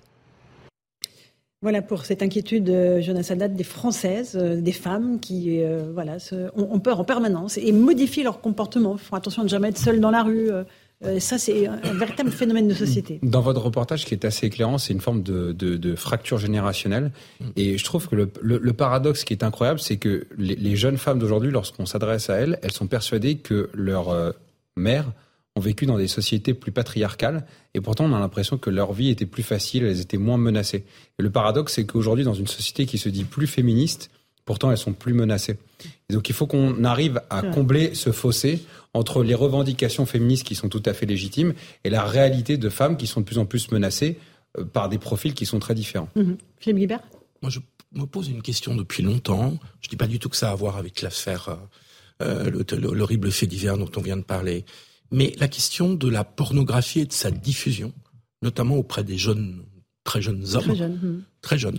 Euh, Internet a amené euh, chez les adolescents ou les préadolescents euh, l'accès à la pornographie, ce qui induit un certain rapport aux femmes, qui ne me paraît pas du tout euh, euh, sans importance et sans conséquence. Mmh, mmh. Alors je sais que quand je dis ça, beaucoup me disent mais non, alors c'est comme les jeux vidéo et la violence, c'est le même débat, euh, que non, pas du tout, et cetera. Je, je ne suis toujours pas convaincu, et je pense que dans l'éducation sentimentale et sexuelle des jeunes hommes, euh, par rapport aux générations précédentes, dont la mienne, euh, cette présence de la pornographie change beaucoup de choses, c'est-à-dire que la femme devient un objet, un simple objet de plaisir, la séduction ne tient plus beaucoup de place, euh, et donc je ne veux pas jouer le... Euh, le, le, le, le vieux réac, mais néanmoins cette euh, cette diffusion sans limite à des jeux, à des âges bon. très jeunes de la pornographie me paraît un problème essentiel. Ça fait réagir à Maître Golnadel. Oui, vous avez une autre explication peut-être. Et oui, euh, je je suis pas du tout sûr que c'était mieux avant. Euh, que, que que que l'on que l'on puisse que l'on puisse s'interroger euh, sur la situation actuelle et s'émouvoir à juste titre de ce que ce dont vous parlez, oui, mais de, de, de laisser à penser qu'avant c'était formidable, les femmes vivaient dans un océan de béatitude. C'est pas ce qu'on dit. On dit ah, qu'il y a un facteur qui bah est si, la pornographie moi, je, accessible je, en un clic ah bah, pour les enfants pardon, de douze ans, qui est je, je, je, malheureusement un accélérateur. Je, je pense pas. Mon, mon point de vue, c'est que je, je ne suis pas mmh. du tout sûr. Je suis euh, assez réticent à mélanger le, les harcèlements avec les viols dans, dans, dans, dans le cadre d'un sondage, d'autant plus qu'il y a tout un... D'accord. Toute une euh, voilà et enfin et enfin quant à la pornographie euh, elle peut on peut parfaitement euh, on sait aussi qu'elle tue beaucoup le désir des jeunes, elle a d'autres elle a d'autres conséquences négatives et je suis pas sûr qu'il y ait un rapport bon. euh, euh, une corrélation ouais. entre pornographie euh, et viol. Voilà. Louis de Raguenel. Mais globalement, il y a une augmentation très forte de la violence dans la société, et ça, je crois que c'est un consensus, on est tous d'accord avec ça, et que donc, malheureusement, eh bien, ce type de faits divers, ce type de drame se multiplie. À chaque fois, on est tous heurtés, on est tous un peu démunis, et on ne sait plus très bien comment faire. Mais ce que je trouve inquiétant, c'est que il y a un risque, maintenant, c'est de tomber dans une société de la paranoïa, où en fait, toute personne que vous voyez autour de vous est suspecte. Et, et, et ça, c'est, ça, c'est terrible. Et avec, il y a, il y a deux niveaux que j'ai qu'on peut identifier, c'est la suspicion à l'égard de, du sexe, de l'autre sexe. Donc ça veut dire la femme considère tout homme comme une menace potentielle. Euh, et, et ça, je, je trouve que ce serait dramatique d'en arriver à une société. Et il y en a qui souhaitent ça. Il euh, y, y a des féministes un peu ultra euh, qui, qui souhaitent réellement une société dans laquelle les femmes sont les opposés des hommes et les hommes les opposés des femmes. Et, et, et je pense que ce serait catastrophique qu'on en arrive là. Et le deuxième élément, euh, c'est pour des parents. En fait, comment est-ce qu'on est... Moi, je vois, je, ça c'est très personnel, je suis le père d'une petite fille. Comment est-ce que je peux faire confiance à ma fille, lui dire que je lui fais confiance, euh, tout en la bridant non, forcément voilà. pour la protéger. Mmh. Et, et, et donc, pour les enfants aussi qui vivent euh, à cette génération-là, c'est extrêmement compliqué parce qu'ils ils, ils disent à la génération du dessus, mais euh, vous, vous pouviez rentrer à l'école, de l'école à la maison tout seul, vous étiez tranquille, mmh. euh, vous pouviez sortir le soir, euh, personne Bien ne sûr. vous demandait à quelle heure vous rentriez. Euh, voilà, bah, aujourd'hui, c'est plus le cas et je pense qu'il y a beaucoup de parents euh, qui sont dans cette situation-là. Oui, vous voulez rajouter quelque oui, chose, Eric Revel ? Je voulais juste euh, rebondir sur le, le débat très intéressant qu'on a. Euh, j'assène aucune vérité, je promulgue aucune excuse, mais quand vous parliez, par exemple, de séduction, alors je ne dis pas qu'il y a une espèce de complexe psychologique qui est en train de se développer du côté des hommes, mais la séduction, pour les écoféministes, c'est déjà euh, quasiment avoir franchi la ligne jaune. Donc, euh, quand vous disiez, quand vous disiez, il n'y avait mmh. pas de pornographie sur le web, puisqu'il n'y avait pas de web à l'époque de notre génération, la séduction avait lieu d'être, puisque euh, c'était le vert galant, je veux dire, c'était euh, l'héritage d'Henri quatre, quasiment. Bon, cette gauloiserie qui a sans doute dépassé les bornes à, à plein d'endroits, puisque le oui, chiffre cité tout à l'heure... Non mais, ce que je veux dire par là, c'est oui. que je me pose la question, je me dis, est-ce que le fait que la séduction n'ait plus voix au chapitre, ou soit de plus en plus encadrée, ou montrée du doigt, ne développe pas une sorte de... de, de, de, de complexe psychologique chez certains. Je fais de la psychologie peut-être à quatre sous, et, et je me pose la question, voilà, parce que ça me faisait bon, penser non, à ça. Je, je, je, on n'a pas la vérité là-dessus, non, mais, mais je remarque juste que ce que vous appeliez les féministes oui. radicales, mm-hmm. les néo-féministes, bien, les, néo- c'est les porte-paroles oui. les plus visibles de ce néo-féminisme ont toutes été victimes d'agressions sexuelles ou de viols. Mm-hmm. Non, mais je crois ça, que dans l'attitude de ce féminisme radical que je réprouve, hein, que je critique, ouais. c'est euh, la, la dimension de l'agression sexuelle. Bien sûr de cette, de ouais, cette pour euh, au moins ouais. deux cas qu'on a en tête. Je, je, je pense sur un certain nombre de cas, je ne vais pas citer des noms là, non, mais, mais c'est public. Non, mais hein, pour je, relativiser je... ma critique, alors, Maître Gollandel et ensuite pour relativiser Adam. ma critique par rapport à ce que vous disiez sur la pornographie, je crois qu'il n'y a pas de lien avec euh, cette, euh, cette euh, affreuse affaire là. Je ne pense ah pas. Non, mais sûr, par contre, on ne faisait pas de lien avec l'affaire. Oui. Voilà. Mais par contre, par contre, euh, effectivement, euh, disposer comme ça des femmes un, euh, comme un objet, les tournantes dans les caves, par bah exemple, ouais, bah ouais. ça ressemble effectivement bien. Au, à, à un remake en vrai de, de la pornographie qu'il regarde. Mais il y a quand même des, plein de paradoxes, je trouve, dans cette société, parce que non mais vous, il y a ce que vous décrivez, maître, et puis de l'autre côté, vous avez des applications, des sites de rencontres ah, euh, où, où, où, où les gens ne parlent même pas, ils sont juste là pour avoir une relation sexuelle, pour consommer. Et il y a énormément de paradoxes. Non mais il y a des choses que, qui, qui ne s'expliquent pas. Vous avez à la fois du puritanisme parfois poussé à l'extrême, où euh, un homme ne peut même pas parler à une femme, et une femme, si elle regarde un homme, elle est quasiment considérée comme étant folle amoureuse de lui, ou alors euh, ayant des pensées euh, perverses mmh. ou malsaines. Et de l'autre côté, vous avez ces applications qui explosent et avec des gens qui consomment mmh. et ça ne pose aucun je problème à personne. Par rapport, mais, mais, mais par rapport aux jeunes qu'on évoque, puisque c'est des, des jeunes qui sont, c'est aussi une, globalement une difficulté d'acceptation de la frustration. Pour regarder aujourd'hui les difficultés, c'est-à-dire qu'en gros, si vous n'arrivez pas à obtenir quelque chose très rapidement, mmh. les études sociologiques qui ont été faites notamment sur... C'est, c'est, rien raison. à voir, hein, entre le moment dans lequel j'accepte de faire la queue dans des endroits, d'ailleurs, vous voyez comment les, les chaînes de fast-food ont modifié, mais de façon globale, psychologiquement, elles ont modifié leur process parce que les gens n'acceptent plus le temps d'attente. Mmh. Et l'acceptation de la frustration dans l'éducation est devenue de plus en plus compliquée et ça fait partie de la version extrême de l'acceptation du refus, c'est-à-dire que quelqu'un se refuse à vous, et, et les gens considèrent que le passage à l'acte fait partie en fait de de ce no limit qu'on a envie de promouvoir. Mmh. Voilà. Maître Golnadel. Oui, enfin bon, euh, alors que la sexualité euh, est, est, est, est beaucoup plus facile aujourd'hui qu'il y a cinquante ans. Je suis pas certain. Ah bah je peux. Le, après le mouvement de libération, après le mouvement de la libération de la femme, moi je discute avec des gens qui sont baby boomers, oui. qui me disent euh, pardon, mais euh, on avait beaucoup plus de relations sexuelles que vous. Non, en non, plus, il n'y avait pas non, le sida. Non mais je Donc, disais, je... non non, moi je non, je, je, je, je d'accord, je, je, je me je me projette. Il y a deux générations. Ah oui, deux. Oui. Il y a deux générations. La sexualité était quelque chose de beaucoup plus exceptionnel, de beaucoup moins facile, de plus tardif que la sexualité d'il y a vingt, d'il y a vingt ans et cette sexualité d'aujourd'hui. Et, et pourtant, il y a, il y a cinquante ans ou soixante ans, euh, nos pères ou nos grands-pères ne ressentaient pas une telle frustration qu'il fallait passer à l'acte. Pas faux. Donc je, je pense qu'effectivement, il y a, il y a, il y a, il y a d'autres explications, mais encore une fois, l'herbe n'est pas forcément plus verte. Il, euh, je, je, je, je, je, je, je ne suis pas du tout sûr qu'il faille voir aujourd'hui une recrudescence des viols par rapport à ce qui se passait ailleurs. Non, mais effectivement, un, un moindre niveau de l'acceptation, ouais. de la frustration, ça, c'est quelque chose qu'on constate tous dans la vie de tous les jours. La violence, la prédation, vous voyez, on, on raconte des scènes dans lesquelles il y a des, il y a des jeunes qui rentrent dans des boulangeries. C'est, c'est ridicule ce que je vais dire, mais mmh. ils prennent juste le pain au chocolat parce qu'ils ne veulent même pas passer par la case, de faire la queue mmh. et de payer à la caisse. C'est-à-dire, en gros, c'est, c'est, c'est, c'est quasiment insupportable. Quoi. Mmh. Voilà, c'est, c'est, c'est, le fait de dire non, c'est pas possible. Mais, alors, Il faut Louis, casser les Louis, barrières. Louis, euh, Un dernier euh, mot, maître. Lui montrait ce paradoxe euh, à juste titre. C'est quand même en même temps que nous sommes censés vivre dans un environnement violent et insécure, euh, Tinder et autres et autres sites. Font que des étrangers acceptent de se rencontrer sans grande précaution. Mmh. Voilà. Mais Philippe Guibert, un dernier mot pour conclure. Non, non, je pense qu'Internet a vraiment changé quelque chose, que ça soit par le porno, je le redis, et que ça soit par les applis de, de rencontres. puisqu'une appli de rencontre n'est plus une appli de séduction, c'est une appli de rencontre immédiate, comme vous venez de le dire. Voilà, on s'arrête pour cette première partie de Punchline. On se retrouve dans un instant sur CNews et sur Europe un. On reviendra sur ce qui s'est passé ce week-end à Sainte-Soline, dans les Deux-Sèvres, avec euh, ces mille cinq cents euh, gendarmes mobilisés, euh, beaucoup de blessés euh, du côté des forces de l'ordre, des blessés également du côté des manifestants. Peut-on parler d'éco-terrorisme, comme l'a fait le ministre de l'Intérieur? On en débat dans un instant dans Punchline. À tout de suite.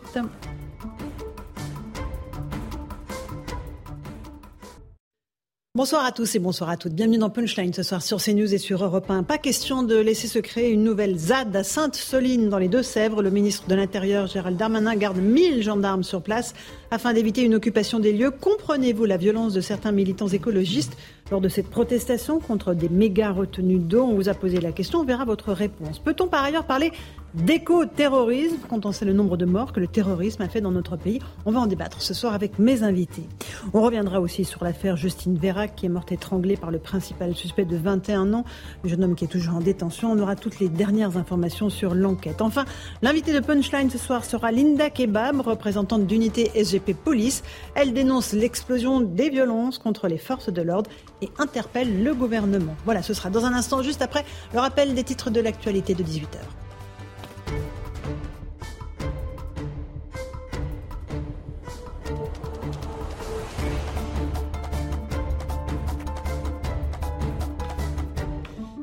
Il est pile dix-huit heures, bienvenue si vous nous rejoignez à l'instant sur CNews et sur Europe un. Un nouvel élément dans l'enquête concernant l'assassinat de Justine en Corrèze. L'autopsie de son corps a, effectué, a été effectuée. Elle révèle que la jeune femme serait morte par étranglement. Les enquêteurs attendent encore les analyses pour savoir si elle a été droguée ou non. Pour rappel, le suspect, un ouvrier agricole de vingt et un ans, a avoué l'avoir tuée la semaine dernière. Sur place, les habitants sont toujours sous le choc et ont fait part de leur inquiétude. Écoutez-les. On se rend compte qu'on est à l'abri nulle part, même dans les petites campagnes.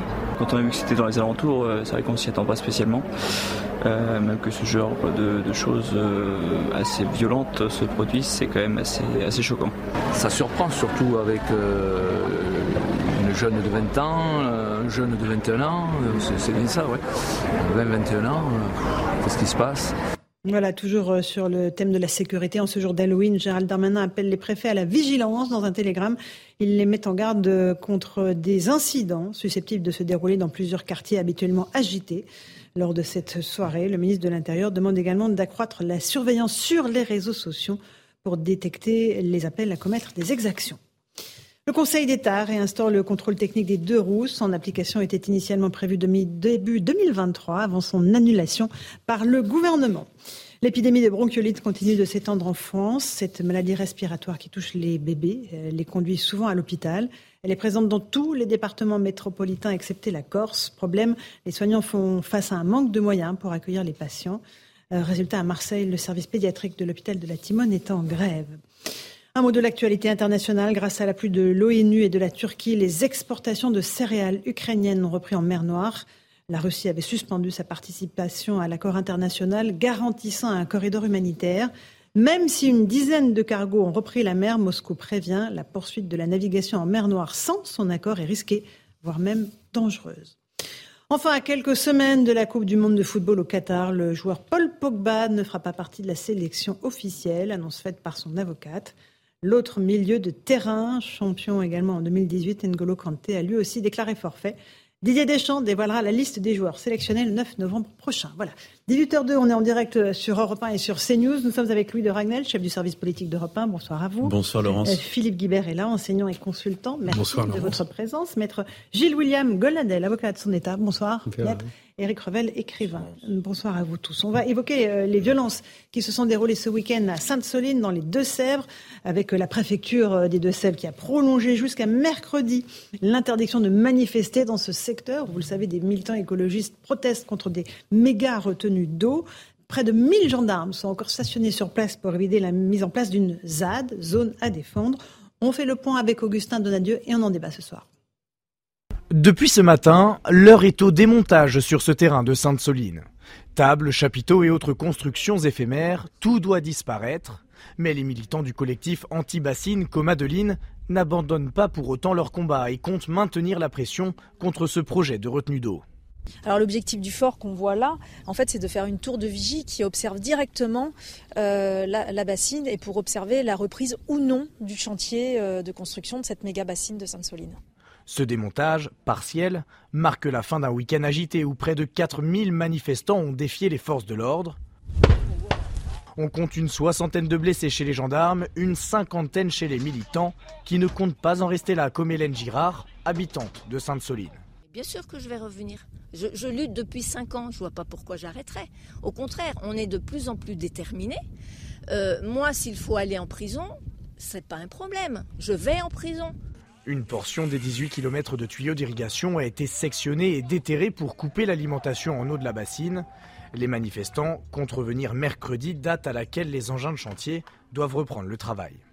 Voilà, mercredi, ce sera évidemment un, un jour à suivre. On est en direct sur place avec nos envoyés spéciaux, Antoine Estève et Sacha Robin. Bonsoir à tous les deux.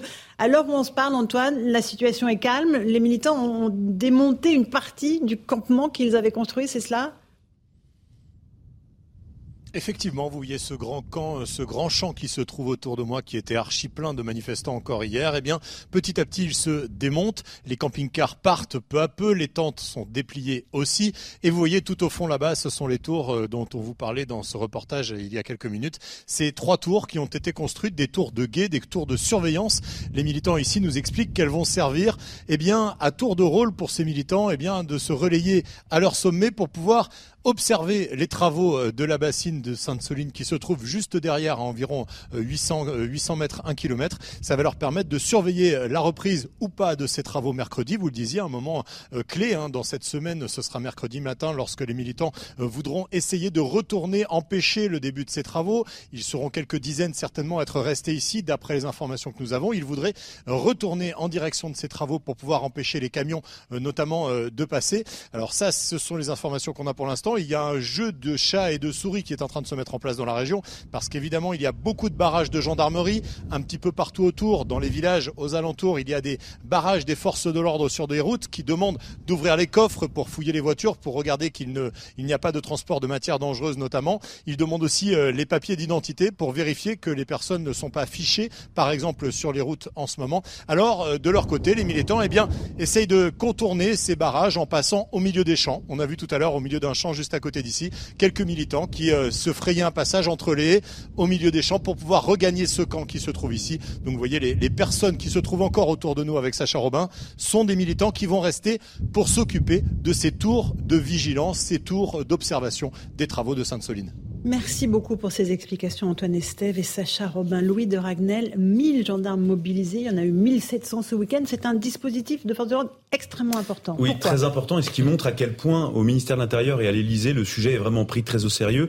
Euh, pour, même, si on veut un chiffre de comparaison, au moment de l'évacuation de la ZAD de Notre-Dame-des-Landes, où vraiment euh, le dispositif était énorme, il y avait à peu près deux mille six cents à deux mille sept cents gendarmes. Donc là, on est à peu près à mille de moins. Donc c'est, ça montre à quel point, voilà, euh, surtout, euh, voilà, l'Élysée, Beauvau, ne veulent surtout pas revoir la construction d'une ZAD pour plusieurs raisons. Premièrement, politiquement, c'est très mauvais, surtout en ce moment où l'autorité d'Emmanuel Macron et celle de l'exécutif sont très contestées. Ça montrerait que Emmanuel Macron se soumet à une poignée d'activistes radicalisés et très excessifs.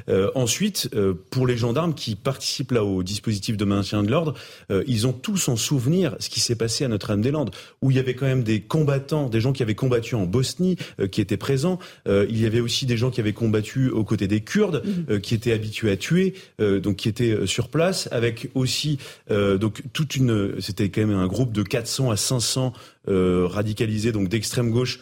Euh, dont l'unique objectif aussi était, s'ils pouvaient euh, tuer des gendarmes. C'est pas la même configuration là. Alors c'est à pas la même configuration pour, pour une simple raison pour le okay. moment, c'est que Notre-Dame-des-Landes ça a traîné pendant plus de cinq ans et donc pendant cinq ans, euh, ils ont pu ce, qu'on, ce qu'appellent les, les gendarmes euh, utilisent ce mot-là, ils ont pu valoriser le terrain à leur avantage.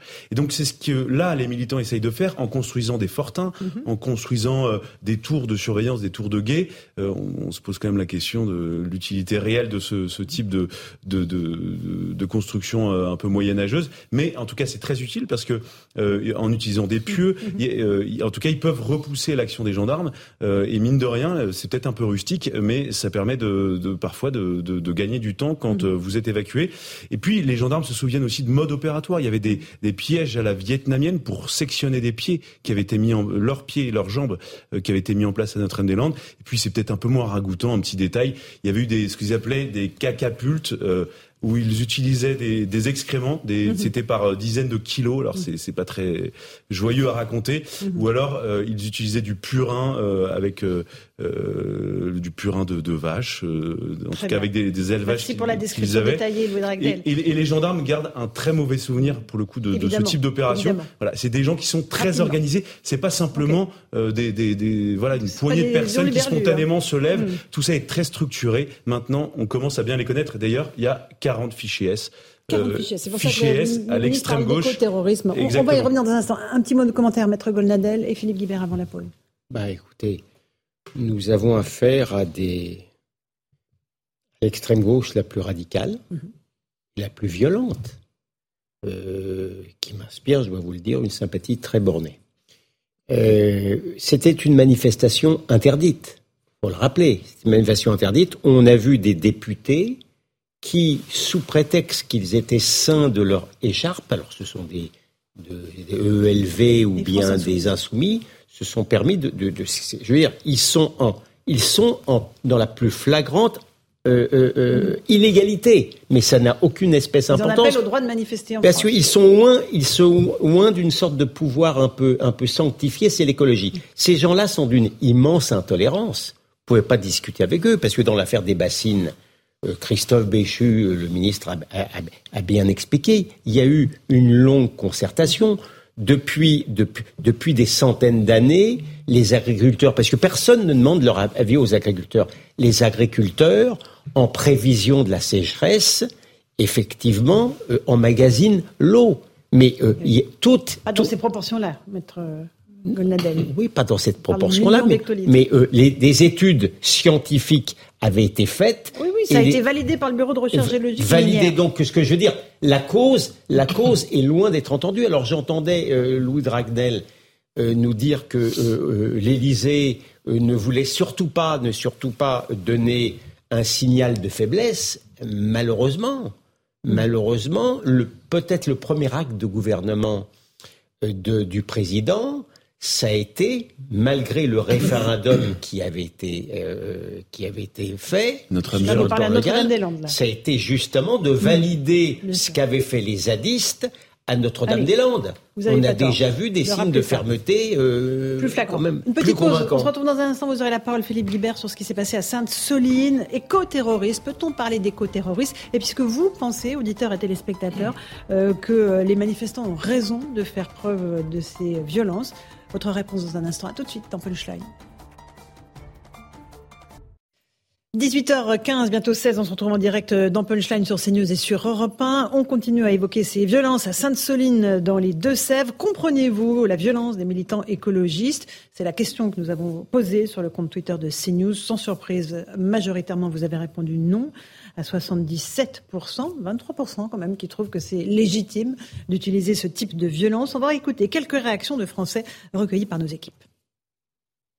Le principe de l'écologie, c'est quand même un message plus de paix que d'autres choses, donc euh, ce serait dommage qu'on en arrive à, à ce point-là. Et hier, moi, quand j'ai vu ça sur euh, ça atelier ce matin plutôt, j'étais extrêmement choqué. Je me suis dit, mais waouh, on part sur une base un peu euh, écologique, c'est humanitaire, c'est la, la planète de demain et on se retrouve à se, se battre. Je trouve ça plutôt bien en soi, les mouvements qu'il y a en ce moment. Après, euh, c'est vrai que ça pourrait monter, mais je Je pense pas spécialement, enfin, en tout cas pour l'instant de ce qu'on a vu, ça semblait pas très très violent. Je crains que ça monte en puissance et qu'il y ait plus de violence, et que ce soit dangereux pour moi, ma famille, euh, nos déplacements surtout. On voit qu'il y a une fracture générationnelle, Eric Revel. Les jeunes se disent oui, bah pourquoi pas, c'est un moyen d'action comme pas un autre. Les jeunes, pas tous les jeunes, pas tous les mais jeunes. Mais vous avez raison, il y a, y a, y a et, un peu de ça. Et dès qu'on est un peu plus âgé, au-delà de trente ans, évidemment, les, les modes d'action violents, ça passe pas. Oui, vous avez raison, c'est, c'est assez flagrant dans le, dans le sonore qu'on vient d'entendre, mais euh, moi ce qui me frappe surtout, c'est euh, l'idée que l'écologie politique mmh. a été dévorée par l'écologie radicale violente. C'est ça. Et de manière très symbolique, ce qui s'est mmh. passé, le face-à-face indirect Avec... entre Yannick Jadot oui. et Sandrine Rousseau... Alors, Yannick Jadot qui était sur place, qui a eu sa voiture bien. taguée voilà. et avec écrit euh, crevure dessus, et Sandrine Rousseau qui a mis beaucoup de temps à condamner oui. cette action violente. Et quand il a pris la parole devant les militants euh, qui étaient mmh. sur le site, il s'est fait copieusement siffler. Mmh. Et je trouve qu'il n'y a pas meilleur symbole de ce qu'on est en train de vivre entre cette écologie politique euh, rationnelle, euh, scientifique souvent, et cette écologie violente, radicale d'extrême gauche qui est en train de prendre le pouvoir. Absolument. Et cette violence-là, mmh. Mmh. dans une société comme la nôtre, mmh. qui est fracturée, qui est déjà en proie à la violence, bah c'est extrêmement dangereux. Oui. Mais les deux personnages incarnent bien ce qui s'est passé. Oui, oui, absolument. Maître Gonadel. Très grande intelligence politique de la part de M. Jadot, que d'une certaine manière que de courir derrière Mme Rousseau, de se rendre dans une manifestation interdite, euh, c'est tout. C'est d'ailleurs c'est tout ce qui explique sa déconfiture euh, aux élections. Il y avait toute une possibilité de, d'imiter les Allemands et d'avoir une écologie politique responsable, pacifique, et finalement, on donne dans le... Dans, oui. on, on, copie, on copie ce qu'il y a de plus mauvais dans l'écologie d'aujourd'hui. Philippe Guibert. Bon. Oui, il a été dépassé par... Euh... l'écologie radicale dont parle Eric, euh, Yannick Jadot, parce qu'il est là depuis longtemps, en fait. Il manifeste depuis longtemps. Oui, il contre dit qu'il si... était à Notre-Dame-des-Landes, d'ailleurs. Et, oui, oui, mais il est, il est, c'est un militant pacifiste depuis longtemps. Mais là, il a été dépassé.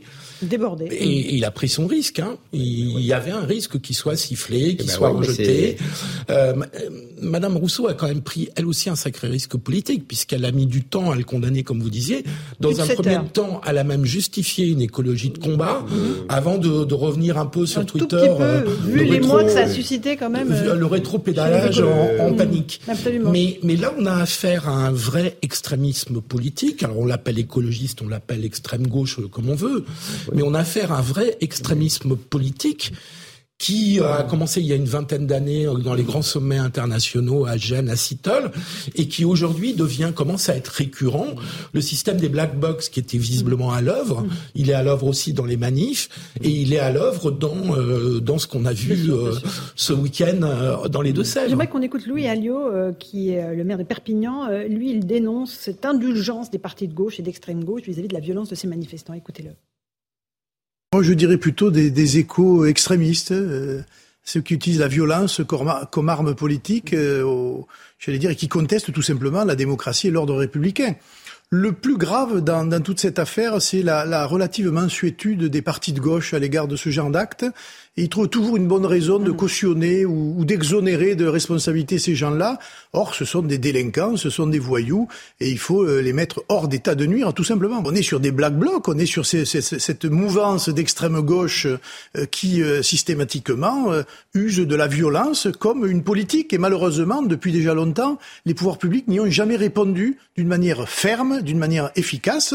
Et aujourd'hui, ils se croient tout permis. Que ce soit au centre de Paris ou que ce soit en pleine campagne, eh bien, vous avez les mêmes, et j'espère que les pouvoirs publics vont prendre les choses en main. Alors, ça vous fait réagir, Maître Gonadel? Oui, je trouve que d'abord, Louis Aliot a raison de parler d'éco-extrémisme plutôt que d'éco-terrorisme. Ça vous, ça vous choque, le mot terrorisme? Non, attendez, ça, je le trouve mmh. exagéré, et, euh, mais les derniers à s'en plaindre, ce sont par exemple Mme Clémentine Autain. Euh, si elle était plus économe elle-même des insultes type fasciste, raciste, et cetera, je, je m'interrogerai davantage à ces problèmes sémantiques. Ils sont les, les plus mal placés pour donner des leçons de maintien. Mais cela étant, oui, je préfère le terme utilisé par Aliot. Ceci posé, je le trouve presque trop gentil, monsieur Aliot. Il parle de, il parle de mansuétude. Je parle de complicité. Ces gens-là sont allés dans une manifestation interdite. Monsieur Mélenchon s'est, s'est permis de tweeter. Non, mais attendez, c'est extraordinaire. Il, se per, il s'est permis de tweeter en disant que euh, ces pauvres députés avaient, avaient euh, euh, reçu des, des gaz lacrymogènes. Euh, moi, pardon. Avec la police républicaine, point avec d'interrogation. La, avec la police républicaine, pardon, mais son, son, son, son, son, son caractère victimaire lacrymal me tire pas, me tire pas beaucoup de larmes. C'était bon. Une manifestation interdite où soixante et un gendarmes ont été blessés. Donc, ils sont... Dont vingt-deux grièvement. Ils, donc, ils sont euh, complices de manière inexcusable. Alors, euh, Louis de Raguenel, rapidement. Ah, moi, j'ai aucun problème avec les mots de Gérald Darmanin. Éco-terrorisme, bah, ça, moi, ça me gêne absolument pas. Pourquoi ? Parce qu'il y avait des fichiers S dans mais les manifestants. Parce qu'il y avait une quarantaine de fichiers okay. S. Moi, j'ai, je connais, j'ai bien connu la population de ceux qui étaient à Notre-Dame-des-Landes. On avait affaire à des gens qui, clairement, voulaient renverser l'État, voulaient renverser, pas, pas le, le, les périphéries du système, tout mettre à plat. Euh, donc euh, et vraiment créer la, le chaos partout. Euh, c'est des gens qui n'hésitaient pas à euh, envoyer des boules de pétanque avec euh, euh, une soudure qui avait été faite avec des lames de rasoir sur les gendarmes. C'est ça des gens... été, c'était le cas à Sainte-Soline. Alors, alors il y a eu quelques cas à Sainte-Soline, mais, c'est, mais ça, ça vient de Notre-Dame-des-Landes. C'était D'accord. le laboratoire. Euh, c'est des gens qui euh, n'hésitent pas, n'ont pas hésité à piéger les gendarmes, piéger les policiers pour les tuer. Il y a des gens à Notre-Dame-des-Landes qui avaient essayé d'abattre un hélicoptère de la gendarmerie, qui faisaient tout pour euh, qu'il y ait des morts et qui étaient même prêts à offrir leur vie puisqu'il y avait deux cas de personnes kamikazes à Notre-Dame-des-Landes où, les, où ça a été évité de peu. Euh, pareil, euh, au moment où il y a eu le début de l'évacuation, les gendarmes, par exemple, orde, ordonnent le fauchage des herbes hautes mmh. et, et sur qui tombe euh, in extremis au moment où les tracteurs allaient tout faucher, donc avec des grandes faucheuses. Euh, il y avait euh, une, notamment une fois une femme euh, mmh. qui attendait qu'une chose, c'est de se, de se faire découper par les gendarmes pour dire voilà, regardez, je suis, il y a eu euh, une personne qui est morte. Euh, au, au nom de la, la République et de l'État D'accord. fasciste. Okay. Et donc moi, si vous voulez, je n'ai euh, aucun état d'âme par rapport à ces gens-là qui ne sont absolument pas juste des, des, des gens passionnés par leur combat, euh, des gens un peu, un peu excessifs. Non, non, on n'est on n'est pas là-dedans. On est dans des gens euh, qui sont très organisés. Maintenant, il y a des ramifications internationales. Ils se passent le mot, ils s'appellent entre eux. Euh, c'est des gens qui savent, pour beaucoup d'entre eux, euh, confectionner des explosifs. Euh, c'est ah oui. absolument pas une bande d'amateurs. Euh, je dis pas que toutes les personnes qui étaient là ce week-end sont comme ça. Non. Je dis simplement que euh, y a, y a quelques signaux qui me montrent quand même que ce sont euh, les piliers de Notre-Dame-des-Landes euh, qui étaient là le week-end dernier. La construction cas, de Tours, méthodes. Tout ça, les méthodes, si ça me rappelle piliers, furieusement Notre-Dame-des-Landes. Avez... Et donc, le, pour le coup, Gérald Darmanin a raison, je pense, d'utiliser ces mots-là. Philippe Guibert. Je ne le pense pas. Mmh. Euh, je Pourquoi pense qu'il ne faut pas galvauder le terme de terrorisme qui répond à une logique de terreur. Et je crois que ce sont des militants extrémistes, extrêmement, attendez, extrêmement organisés, vous l'avez bien dit, je suis parfaitement d'accord avec vous là-dessus. Ça s'appelle de la violence politique. Ça s'appelle de la violence c'est politique. C'est plus non, que attendez, ça, quand même. Ça s'appelle de la Vous violence politique. Ça s'appelle de la violence politique. Je ne crois pas qu'on ait accusé de terrorisme les Gilets jaunes qui ont détérioré l'Arc de Triomphe. Je ne crois pas qu'on ait qualifié de terroristes les agriculteurs qui, à vingt ans, ont incendié le Parlement de Bretagne.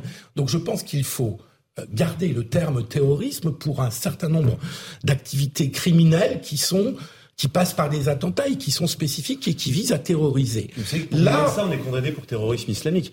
Aujourd'hui, là, on a affaire à la violence Syrie, politique. Une personne qui regardait une vidéo de l'État islamique pouvait être condamnée pour terrorisme. Oui, ah, là, alors, Philippe Guibert, terminé. Ah bah, et, et... On entre dans la définition du terrorisme. Oui, mais là, on a affaire à la violence politique qu'il faut. Euh, il faut évidemment lutter et contre. Et les voyous, ça vous va pas ? Non, parce que voyous, on les transforme en délinquants. Ils sont organisés. Ils sont organisés. Ils sont des... C'est des militants extrémistes. L'extrémisme non, mais... politique, un de ses critères quand même de définition classique en sciences politiques, c'est l'usage de la violence politique pour contre l'ordre établi, contre mmh. la légalité, contre le droit. Parce qu'on est complètement Monsieur, là-dedans. Le terrorisme, c'est autre chose. Eric Revel, qui n'a pas dit un mot. Pas encore. Moi, je ne me Allez-y. laisserai pas abuser par le terme de marketing du ministre de l'Intérieur. Voilà. Euh, pour moi, l'éco-terrorisme, bon, d'abord, je, je m'inscris en faux pour les raisons qu'évoquait Philippe, mais surtout, je pense que c'est une méthode de, de, de diversion, en réalité. Absolument. Je pense que quand il met ce terme-là, qui a dû être médité euh, dans la prise de parole qu'il a faite hier soir, euh, place Beauvau, en fait, il sait très bien qu'on va... On va Je ne parlais que de ça, oui, oui, que de ça. Ça va donner lieu à des débats sur CNews, intéressants, et en fait, il jette ce mot. Euh, je, je vous recommande, si je peux me permettre, euh, et vous allez voir le rapport que je fais, cette très bonne interview de Jean-Luc Mélenchon dans la Revue des Deux Mondes, où il explique son corpus idéologique, son corpus historique de révolutionnaire, très bien, tout ça, pour lui. Mais surtout, il explique un truc, il dit, en fait, nous, dans le parti, on a un comité des mots. On a un comité des mots. Ça veut dire qu'en fait, ils testent des mots, des arguments de langage des mots, qu'ils mmh. mettent ensuite dans le débat public.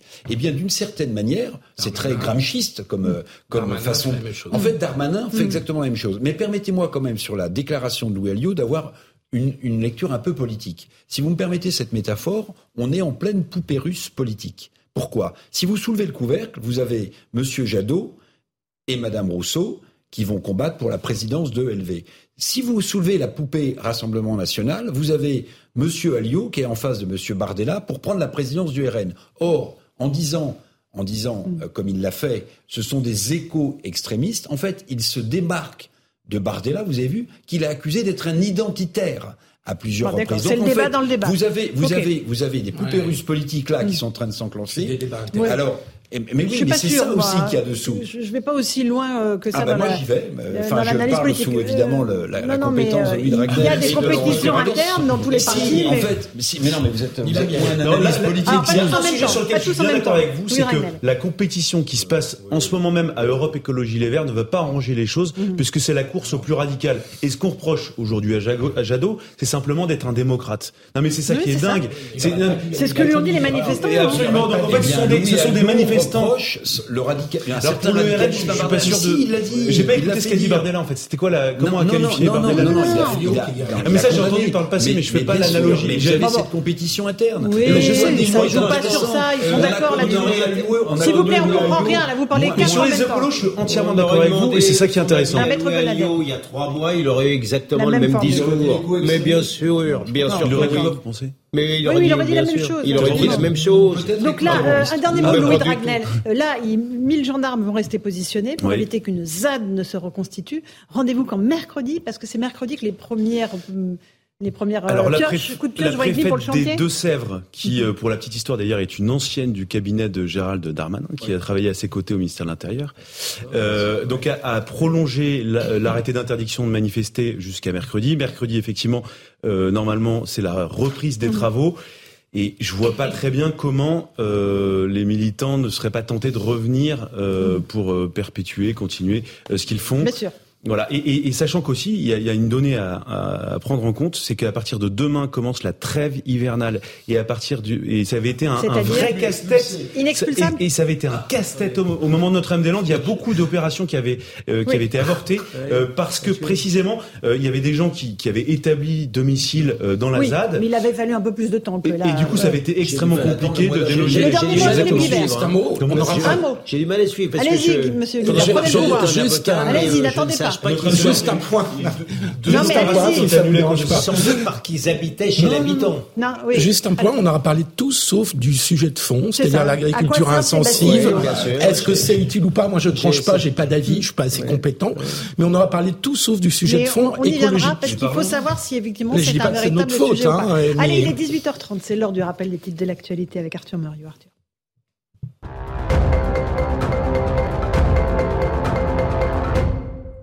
Les deux motions de censure déposées par les parlementaires L F I et R N ont été rejetées. Celles des élus de gauche avaient pourtant bénéficié, comme la semaine dernière, du vote de leurs collègues du Rassemblement national. Mais ça n'a pas été suffisant. Ils n'ont pas obtenu les deux cent quatre-vingt-neuf voix nécessaires. Le gouvernement n'est donc pas renversé. Quatre départements ont été placés en vigilance orange, viol- vent violent, jusqu'à quatre heures du matin par Météo France. Il s'agit du Finistère, des Côtes-d'Armor, de la Manche et du Morbihan. La tempête Claudio devrait traverser la Bretagne et le large du Contentin en fin de soirée, des rafales de quatre-vingt-dix à cent kilomètres heure dans les terres et de cent dix à cent vingt kilomètres heure le long des côtes sont attendues. En Inde, l'effondrement d'un pont dans l'ouest du pays a fait au moins cent trente-sept morts. Le drame a eu lieu lors d'une célébration religieuse réunissant plusieurs centaines de personnes. Le gouvernement de l'État a nommé une équipe d'enquêteurs pour déterminer les causes de l'effondrement. Neuf personnes ont été arrêtées par la police en relation avec l'effondrement de cette infrastructure qui venait d'être rénovée. Voilà pour le rappel des titres de l'actualité, une petite pause. On se retrouve dans Punchline avec Linda Kebab, syndicaliste policière. Elle met en cause la violence contre les forces de l'ordre, une violence exponentielle. On l'écoute dans un instant. À tout de suite dans Punchline. dix-huit heures trente-cinq, on est en direct sur CNews et sur Europe un dans Punchline. Notre invitée, c'est Linda Kebab. Bonsoir. Bonsoir. Euh, vous êtes déléguée nationale unité S G P Police. On va parler de la violence contre les forces de l'ordre. Euh, c'est quelque chose que vous dénoncez régulièrement. Euh, d'abord, Sainte-Soline, euh, dans les Deux-Sèvres, avec euh, ce déchaînement violent de la part de certains manifestants euh, contre les gendarmes. Il y avait mille sept cents gendarmes mobilisés euh, euh, pour éviter les heurts, mais ce n'a pas été le cas euh, autour de, d'une protestation, autour de grandes retenues d'eau. Il y a eu des violences côté manifestants, avec des boules de pétanque, euh, des tirs de mortier sur les forces de l'ordre. Il y a eu une réplique, évidemment, des gendarmes, avec des tirs de L B D qui ont provoqué des blessés sérieux, des tirs de gaz lacrymogène. On est, là encore, face à une escalade de la violence, Linda Kebab. En fait, on n'est pas dans une escalade, on est dans un système violent. C'est-à-dire qu'à partir du moment où il y a ce type d'événement, euh, ce type, on va dire, de sitting. Je prends le mot très soft hein, pour ne pas utiliser le terme zone à défense. Zone à, zone à défendre, pardon. Zad, c'est, ouais. pas, c'est pas de l'escalade, en fait. C'est clairement une action politique qui vise en fait à imposer une idée, euh, la légitimité ou non de ces bassines, ça, ça la regarde, ça ne me regarde pas, mais par une méthodologie bien claire, c'est-à-dire occuper le terrain, même si là, en l'occurrence, c'est, le, c'est vrai que c'est un terrain privé, hein, c'est un agriculteur qui l'a mis à disposition des, des, euh, des, des, des manifestants, on va les appeler manifestants à cet instant, et, mais en tout cas, occuper le terrain et utiliser la violence contre les forces de l'ordre, parce qu'en fait, il y a, en fait, c'est assez fongible, c'est-à-dire que d'un côté, l'écologie, ou plutôt l'écologisme, et de l'autre côté, la, la haine des institutions, de l'État, de la République, avec tout ce qu'il y a d'idées anarchistes derrière, évidemment, bah, cette violence. Donc, c'est pas de l'escalade, attention, c'est bien vraiment un système violent qui tente à vouloir imposer ses idées. mille sept cents hommes euh, déployés euh, ce week-end, ça veut dire que là, pour le coup, euh, l'exécutif ne veut pas qu'il y ait une installation de ZAD. Ce sont des moyens considérables qui ont été mis en place sur le terrain. Oui, bah, en France, on a malheureusement une triste expérience euh, d'une zone à défendre. Et donc, du coup, évidemment, le, c'est tout à fait normal de mettre autant de gendarmes. Mais encore, on est en dessous de ce qu'a pu connaître la France, notamment euh, à l'occasion du, de Sivens, par exemple. Mais mille sept cents, c'est impératif. D'ailleurs, on le voit, euh, le camp est démonté. Il doit rester une cinquantaine de personnes à, à l'instant où on se parle. Et donc, il y a la nécessité, en fait, de, de maintenir une présence. Parce qu'on maintient une présence, on exerce, en fait, un rapport de force. Et si on ne met pas des forces de l'ordre, en l'occurrence les gendarmes, sur cette situation, eh bien, on prend le risque de perdre le terrain. Vous pensez que ce sont des gens qui viennent pour faire du mal aux forces de l'ordre, pour s'en prendre aux gendarmes ou à d'autres endroits, aux, aux policiers ? Il y a certainement des gens qui croient fortement euh, euh, à leurs idées et qui viennent s'installer. C'est pas forcément les plus violents. Il y a évidemment des personnes qui viennent r- régler leur compte sous prétexte d'écologie. Vous savez, c'est un peu le principe hein, des actions violentes. Sous prétexte de, on agit violemment contre une cible bien nommée. Et là, la cible, elle est habillée en bleu. Ce sont les forces de l'ordre. C'est pour ça qu'on vous a parlé notamment de ces personnes qui sont fichées S, une quarantaine, qui sont connues parmi les manifestants. Et ça, ce sont ceux qui ont été identifiés très rapidement pendant les affrontements. Donc, si vous avez des personnes qui sont fichées S pour des actions violentes et qu'elles viennent s'installer dans un campement dont on sait pertinemment qu'il va se solder par des affrontements, clairement, la volonté, elle est là de nuire aux forces de l'ordre. Il n'y a pas, il n'y a pas de volonté écologique. On peut être fiché S pour autre chose que du terrorisme, on est bien d'accord, pour des actions violentes, par exemple. Oui, en fait, S comme surveiller. C'est-à-dire mmh. qu'on fiche S les personnes qu'il faut surveiller. Ça ne veut pas forcément dire qu'elles ont commis quelque chose. Ça peut vouloir dire qu'elles pourraient commettre quelque chose. Mais en tout cas, ça voudrait dire qu'elles pourraient porter atteinte à la sûreté. Euh, le ministre de l'Intérieur, Gérald Darmanin, a justement parlé d'écoterrorisme euh, à Sainte-Soline. Est-ce que c'est un mot qui est bien choisi, selon vous ? Alors... Pff... Est-ce que le mot est bien choisi ? Qu'est-ce que le terrorisme, en fait ? C'est le fait c'est d'imposer ça. Ses idées, son idéologie, par des actions violentes, de porter atteinte pas seulement à l'intégrité des personnes, mais aussi des biens, de troubler l'ordre public et euh, finalement de faire passer son message de cette manière. Évidemment, on connaît le terrorisme qui fait le plus parler de lui en France et dans le monde de manière générale, c'est le terrorisme islamiste. Mais de manière générale, il y a d'autres formes terroristes qu'on a connues notamment en France, particulièrement de la part de l'extrême gauche, plus ponctuellement de l'extrême droite, mais elles existent. Pour cette situation, je suis un petit peu embêtée par le propos qui est employé par le ministre et je suis désolée encore d'en, vou- de, de, de, de, d'en vouloir à mon mmh. patron. Mmh. Mais quand on parle d'éco-terrorisme, ouais. c'est ça, quand on parle d'éco-terrorisme, donc de terrorisme, ça veut dire qu'on doit donner les moyens aux forces de l'ordre de lutter contre ce terrorisme. Il ne viendrait à l'idée de personne d'imaginer un campement de terroristes islamistes qui narguent les forces de l'ordre mmh. sans qu'une charge ne soit donnée. Alors évidemment, il y a des dangers bien particuliers parce qu'on a des personnes qui sont extrêmement armées et totalement déterminés, quitte à mourir, à affronter les forces de l'ordre. C'est qu'il y a des gens qui veulent mourir. Là, oui, c'est un sujet très politique. C'est du... Alors, il y a d'un, co- d'un côté la question terroriste, c'est-à-dire que si c'est vraiment c'est un sujet terroriste, il faut mettre les moyens de lutte contre les terrorismes, et particulièrement celui-ci. Donc, si le mot devait être approprié, les moyens, eux, ne le sont pas. En revanche, sur cette question-là, question très politique, c'est la question du rétablissement de l'ordre, du maintien de l'ordre. Évidemment, il y a des personnes qui sont déterminées. Je ne vais pas vous refaire la, la liste de tout ce que les, ces personnes-là ont préparé. Ou ont prévu de faire si, si. que que ce bah, c'est tout les tout ce qu'on a entendu depuis le début de la journée, c'est-à-dire euh, évidemment il y a les boules de pétanque, les cocktails Molotov, les mortiers, mais il y a des personnes qui sont prêtes à mourir, il y a des personnes qui seraient prêtes à aller jusqu'... enfin à aller en prison. Donc aller en prison, ça veut dire quoi ? Ça veut dire agir violemment, mais surtout c'est qu'il y a des personnes aussi qui ont une expérience, la leur ou celle de leur comparse des années précédentes avec des méthodologies extrêmement graves qui ont parfois vocation à découper les jambes des gendarmes. On le sait, on l'a découvert il y a quelques années et donc à Notre-Dame-des-Landes notamment. À Notre-Dame-des-Landes mmh. notamment. Eh bien, malheureusement, dans cette situation, dans ce type de situation, on sait pertinemment que bah, c'est politique, parce que si jamais il y a un blessé ou pire, un mort du côté euh, des personnes qui ont participé à ce campement, c'est évidemment une catastrophe pour le gouvernement et pour l'opinion publique.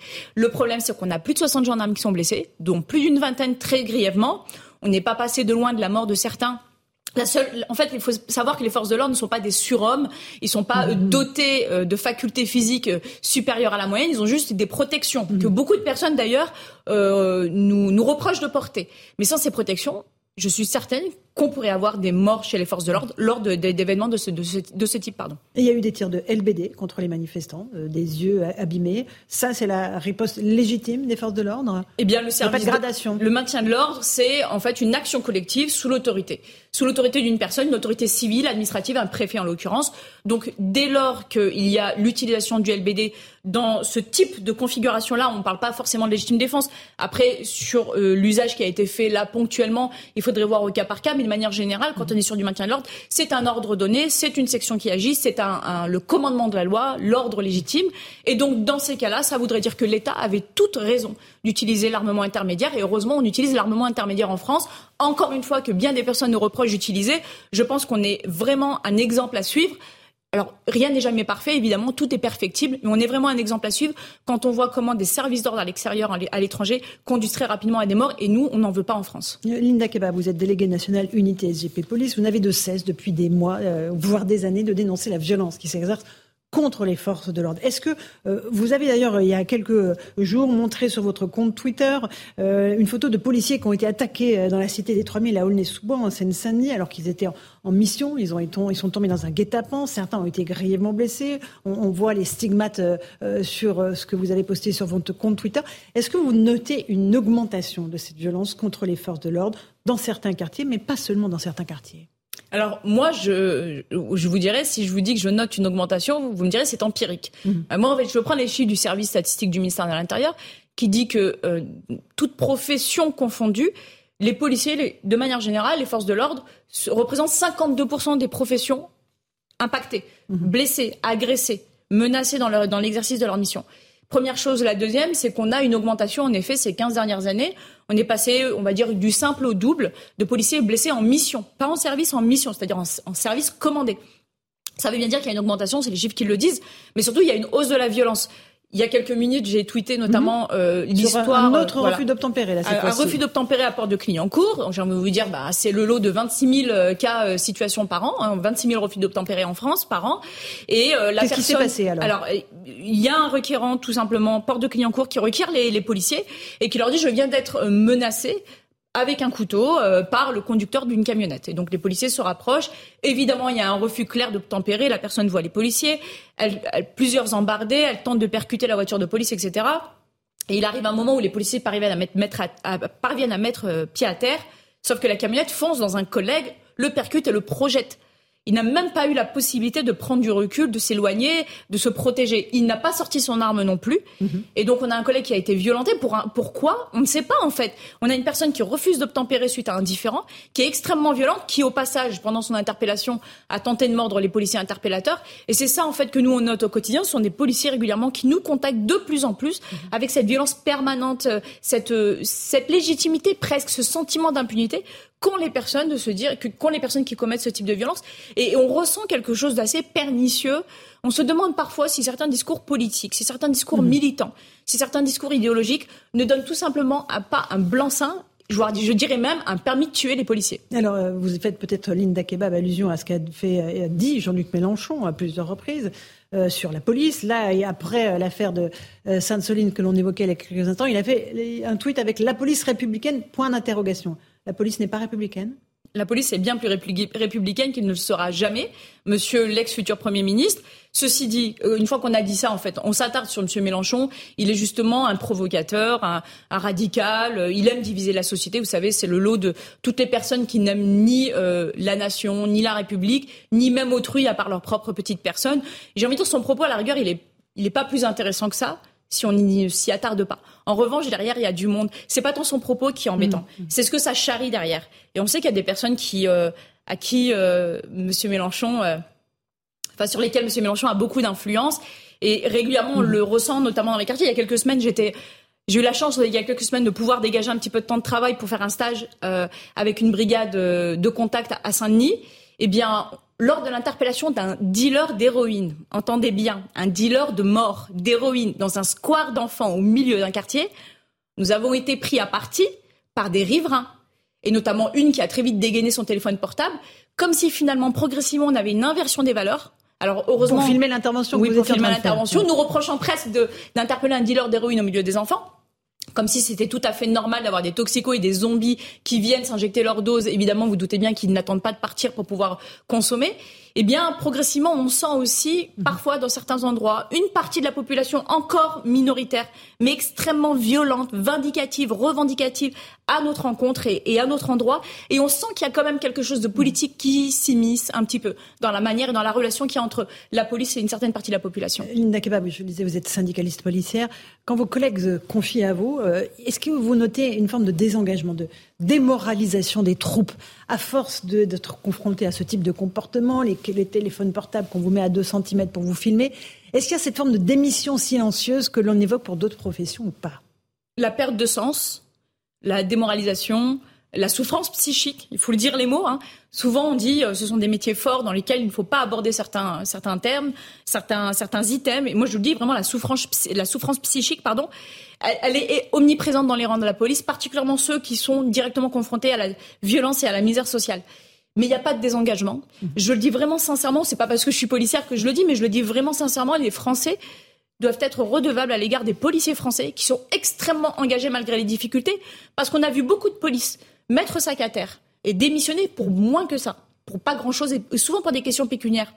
Et quand vous regardez la plupart des mobilisations de policiers, elles ne sont pas pour des questions pécuniaires ou financières, elles sont toujours pour avoir la possibilité d'exercer leur métier dignement, avec considération et en lui donnant du sens.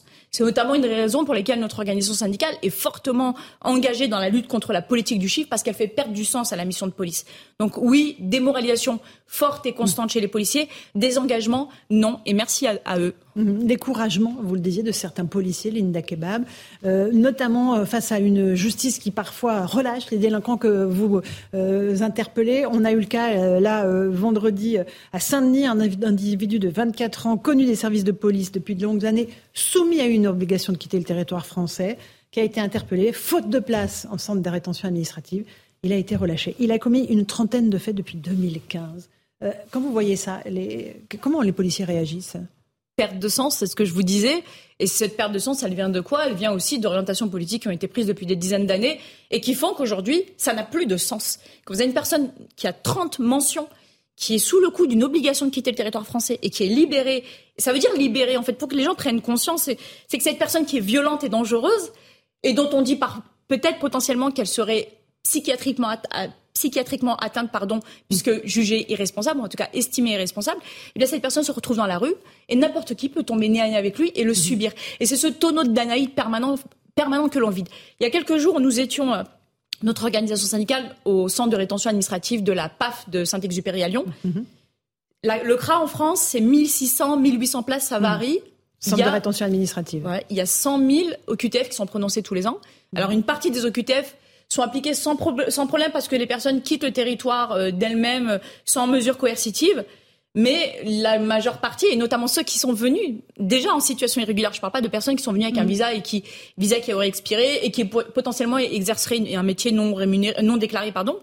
Je parle de ces personnes qui sont tout le temps violentes, qui arrivent avec un profil de délinquance et de criminalité extrêmement élevé et qui, elles, sont euh, en permanence aujourd'hui libérées. Un, parce que les C R A Euh, on, n'ont pas assez de place. La justice n'a pas les moyens de les emprisonner ou ne sait pas ou ne peut pas. En tout cas, je pense qu'il va falloir un moment que les ministres de la justice successifs euh, rendent des comptes, parce que quand on fait des circulaires, et particulièrement les circulaires qui ont aujourd'hui cours en France, à l'heure où je vous, où je vous parle, les circulaires Belloubet et Dupond-Moretti, mmh. qui grosso modo disent, entendez bien, que la, la prison doit être le dernier des recours, que l'emprisonnement ne se fait qu'en fonction de la capacité hôtelière des établissements pénitentiaires. On sait finalement que les délinquants ne vont plus en prison. Et je suis désolée de briser le rêve de millions de petits-enfants qui jouent aux gendarmes et aux voleurs. Mais aujourd'hui, le voleur ne va plus en prison. Première chose. Deuxième chose, on a ce problème diplomatique, notamment la question des laissez-passer consulaires avec des personnes qui ne sont pas reprises par, leur, par le pays. Avec voilà. des pays d'origine, des pays dont ils sont les ressortissants. Et troisièmement, des C R A qui sont débordés. Et je tiens à faire passer un message, Madame Ferrari, c'est que autrefois dans les C R A, de manière générale, on trouvait toutes sortes de profils, des personnes qui, mauvais moment, mauvais jour, se retrouvaient sous le coup d'un contrôle et donc étaient mis dans un centre de rétention administrative, par exemple à l'occasion d'un mmh. contrôle dans un établissement, un restaurant ou sur un chantier B T P. Il y avait également des familles. On se souvient, il y a quelques mois, le ministre de l'Intérieur avait dit qu'il fallait privilégier les profils délinquants. eh bien, pour être allé dans un C R A il y a quelques jours, ce n'est plus, ce ne sont plus des C R A, ce sont des centres de détention, de détention. bis. D'accord. Danger, violence, euh, on, les dé, avec des retenues. C'est pas des détenus, donc ils ont, ils ont moins de, enfin c'est moins restrictif pour eux. Hein, le, ils ont une plus grande liberté d'aller et venir dans les centres de rétention. Ils ont une plus grande liberté de manière générale que dans les établissements pénitentiaires. Oui, ce sont des criminels, mais alors soit ils sont en fin de peine, mmh. soit ils n'ont pas été condamnés par la justice, par exemple, comme c'est le cas dont vous avez parlé il y a quelques instants. Mais en tout cas, ce sont des profils qui sont dangereux et criminels. Et donc, on a des personnes qui cassent des miroirs pour s'en servir comme des couteaux, entre eux ou contre les policiers, des lames de rasoir, idem, qui sont violents. Je, je vous donne un exemple. On a des personnes qui s'injectent des excréments pour se rendre malade afin de ne pas être euh, renvoyé et expulsé chez, chez elles. Donc, à partir du moment où ces profils-là passaient le temps, le délai autorisés à les maintenir en, en C R A. Mmh. quatre-vingt-dix jours, c'est théorique. En, mmh. en moyenne, c'est trente, quarante-cinq jours. quatre-vingt-dix jours, c'est très théorique. Juste, je précise, en général, les juges ne permettent ce temps de rétention que pour des profils très précis, notamment mmh. des personnes qui ont été condamnées pour terrorisme, et cetera. Mais de manière générale, ces personnes ressortent et les policiers nous disent, finalement, on gère un centre de psychiatrie, un centre psychiatrique, un centre de détention et des personnes surtout qui très majoritairement ressortent. Et donc, si je précise ça, c'est que la promesse selon laquelle les O Q T F seraient bien appliqués et pourraient un jour être parfaitement appliqués, on en est extrêmement loin parce que c'est autant un tonneau de Danaï dans les centres de rétention administrative que sur la voie publique. L'expérience du terrain pour vous, Linda Kebab. Euh, vous avez été, comme nous tous, euh, bouleversés par la mort de la petite Lola et il y a euh, plus de quinze jours, avec euh, le profil de la gardée à vue, la principale suspecte, euh, une femme en situation irrégulière euh, qui aurait dû être expulsée. Est-ce que le lien, vous le faites encore une fois, entre immigration et délinquance? Le ministre de l'Intérieur l'a fait avec des chiffres, des statistiques. Le président de la République hésite. Euh, est-ce qu'il y a un lien pour vous, policières? Est-ce qu'il y a un lien? Je ne veux pas dire qu'il y a un lien, mais en tout cas, sept pour cent d'étrangers en France. Et on a un acte de délinquance sur deux à Paris et en Marseille qui sont commis par des étrangers, un peu moins en moyenne nationale. Donc il y a évidemment une surreprésentation des personnes de nationalité étrangère et particulièrement certaines nationalités dans les faits de délinquance et de criminalité de voie publique, violente, et cetera. Donc ça, c'est un fait. Et une fois qu'on a pris connaissance de ces chiffres-là, que le ministre a d'ailleurs évoqué il y a bien quelques sûr. mois déjà, se rendant compte des faits, eh bien, quelle politique on mène concernant ce drame sur lequel il ne faut absolument pas surfer, mais dont il faut absolument parler.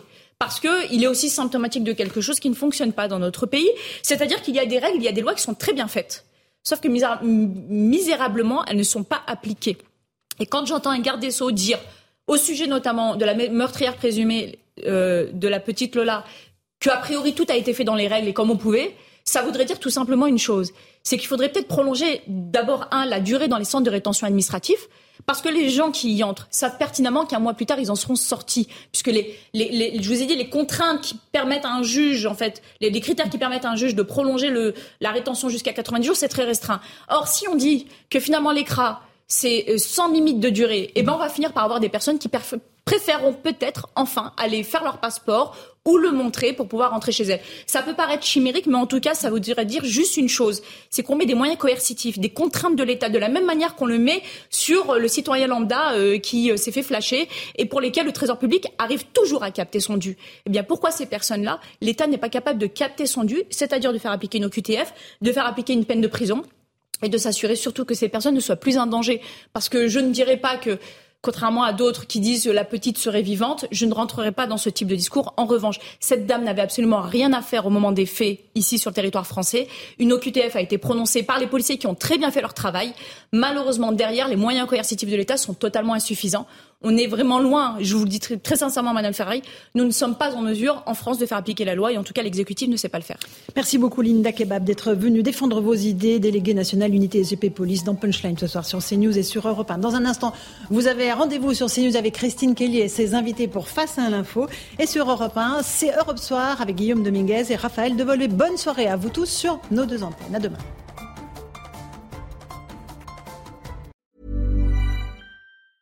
Planning for your next trip? Elevate your travel style with Quince. Quince has all the jet-setting essentials you'll want for your next getaway, like European linen, premium luggage options, buttery soft Italian leather bags, and so much more.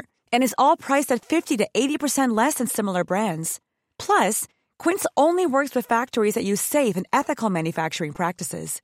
Pack your bags with high-quality essentials you'll be wearing for vacations to come with Quince. Go to quince dot com slash pack for free shipping and three sixty-five day returns.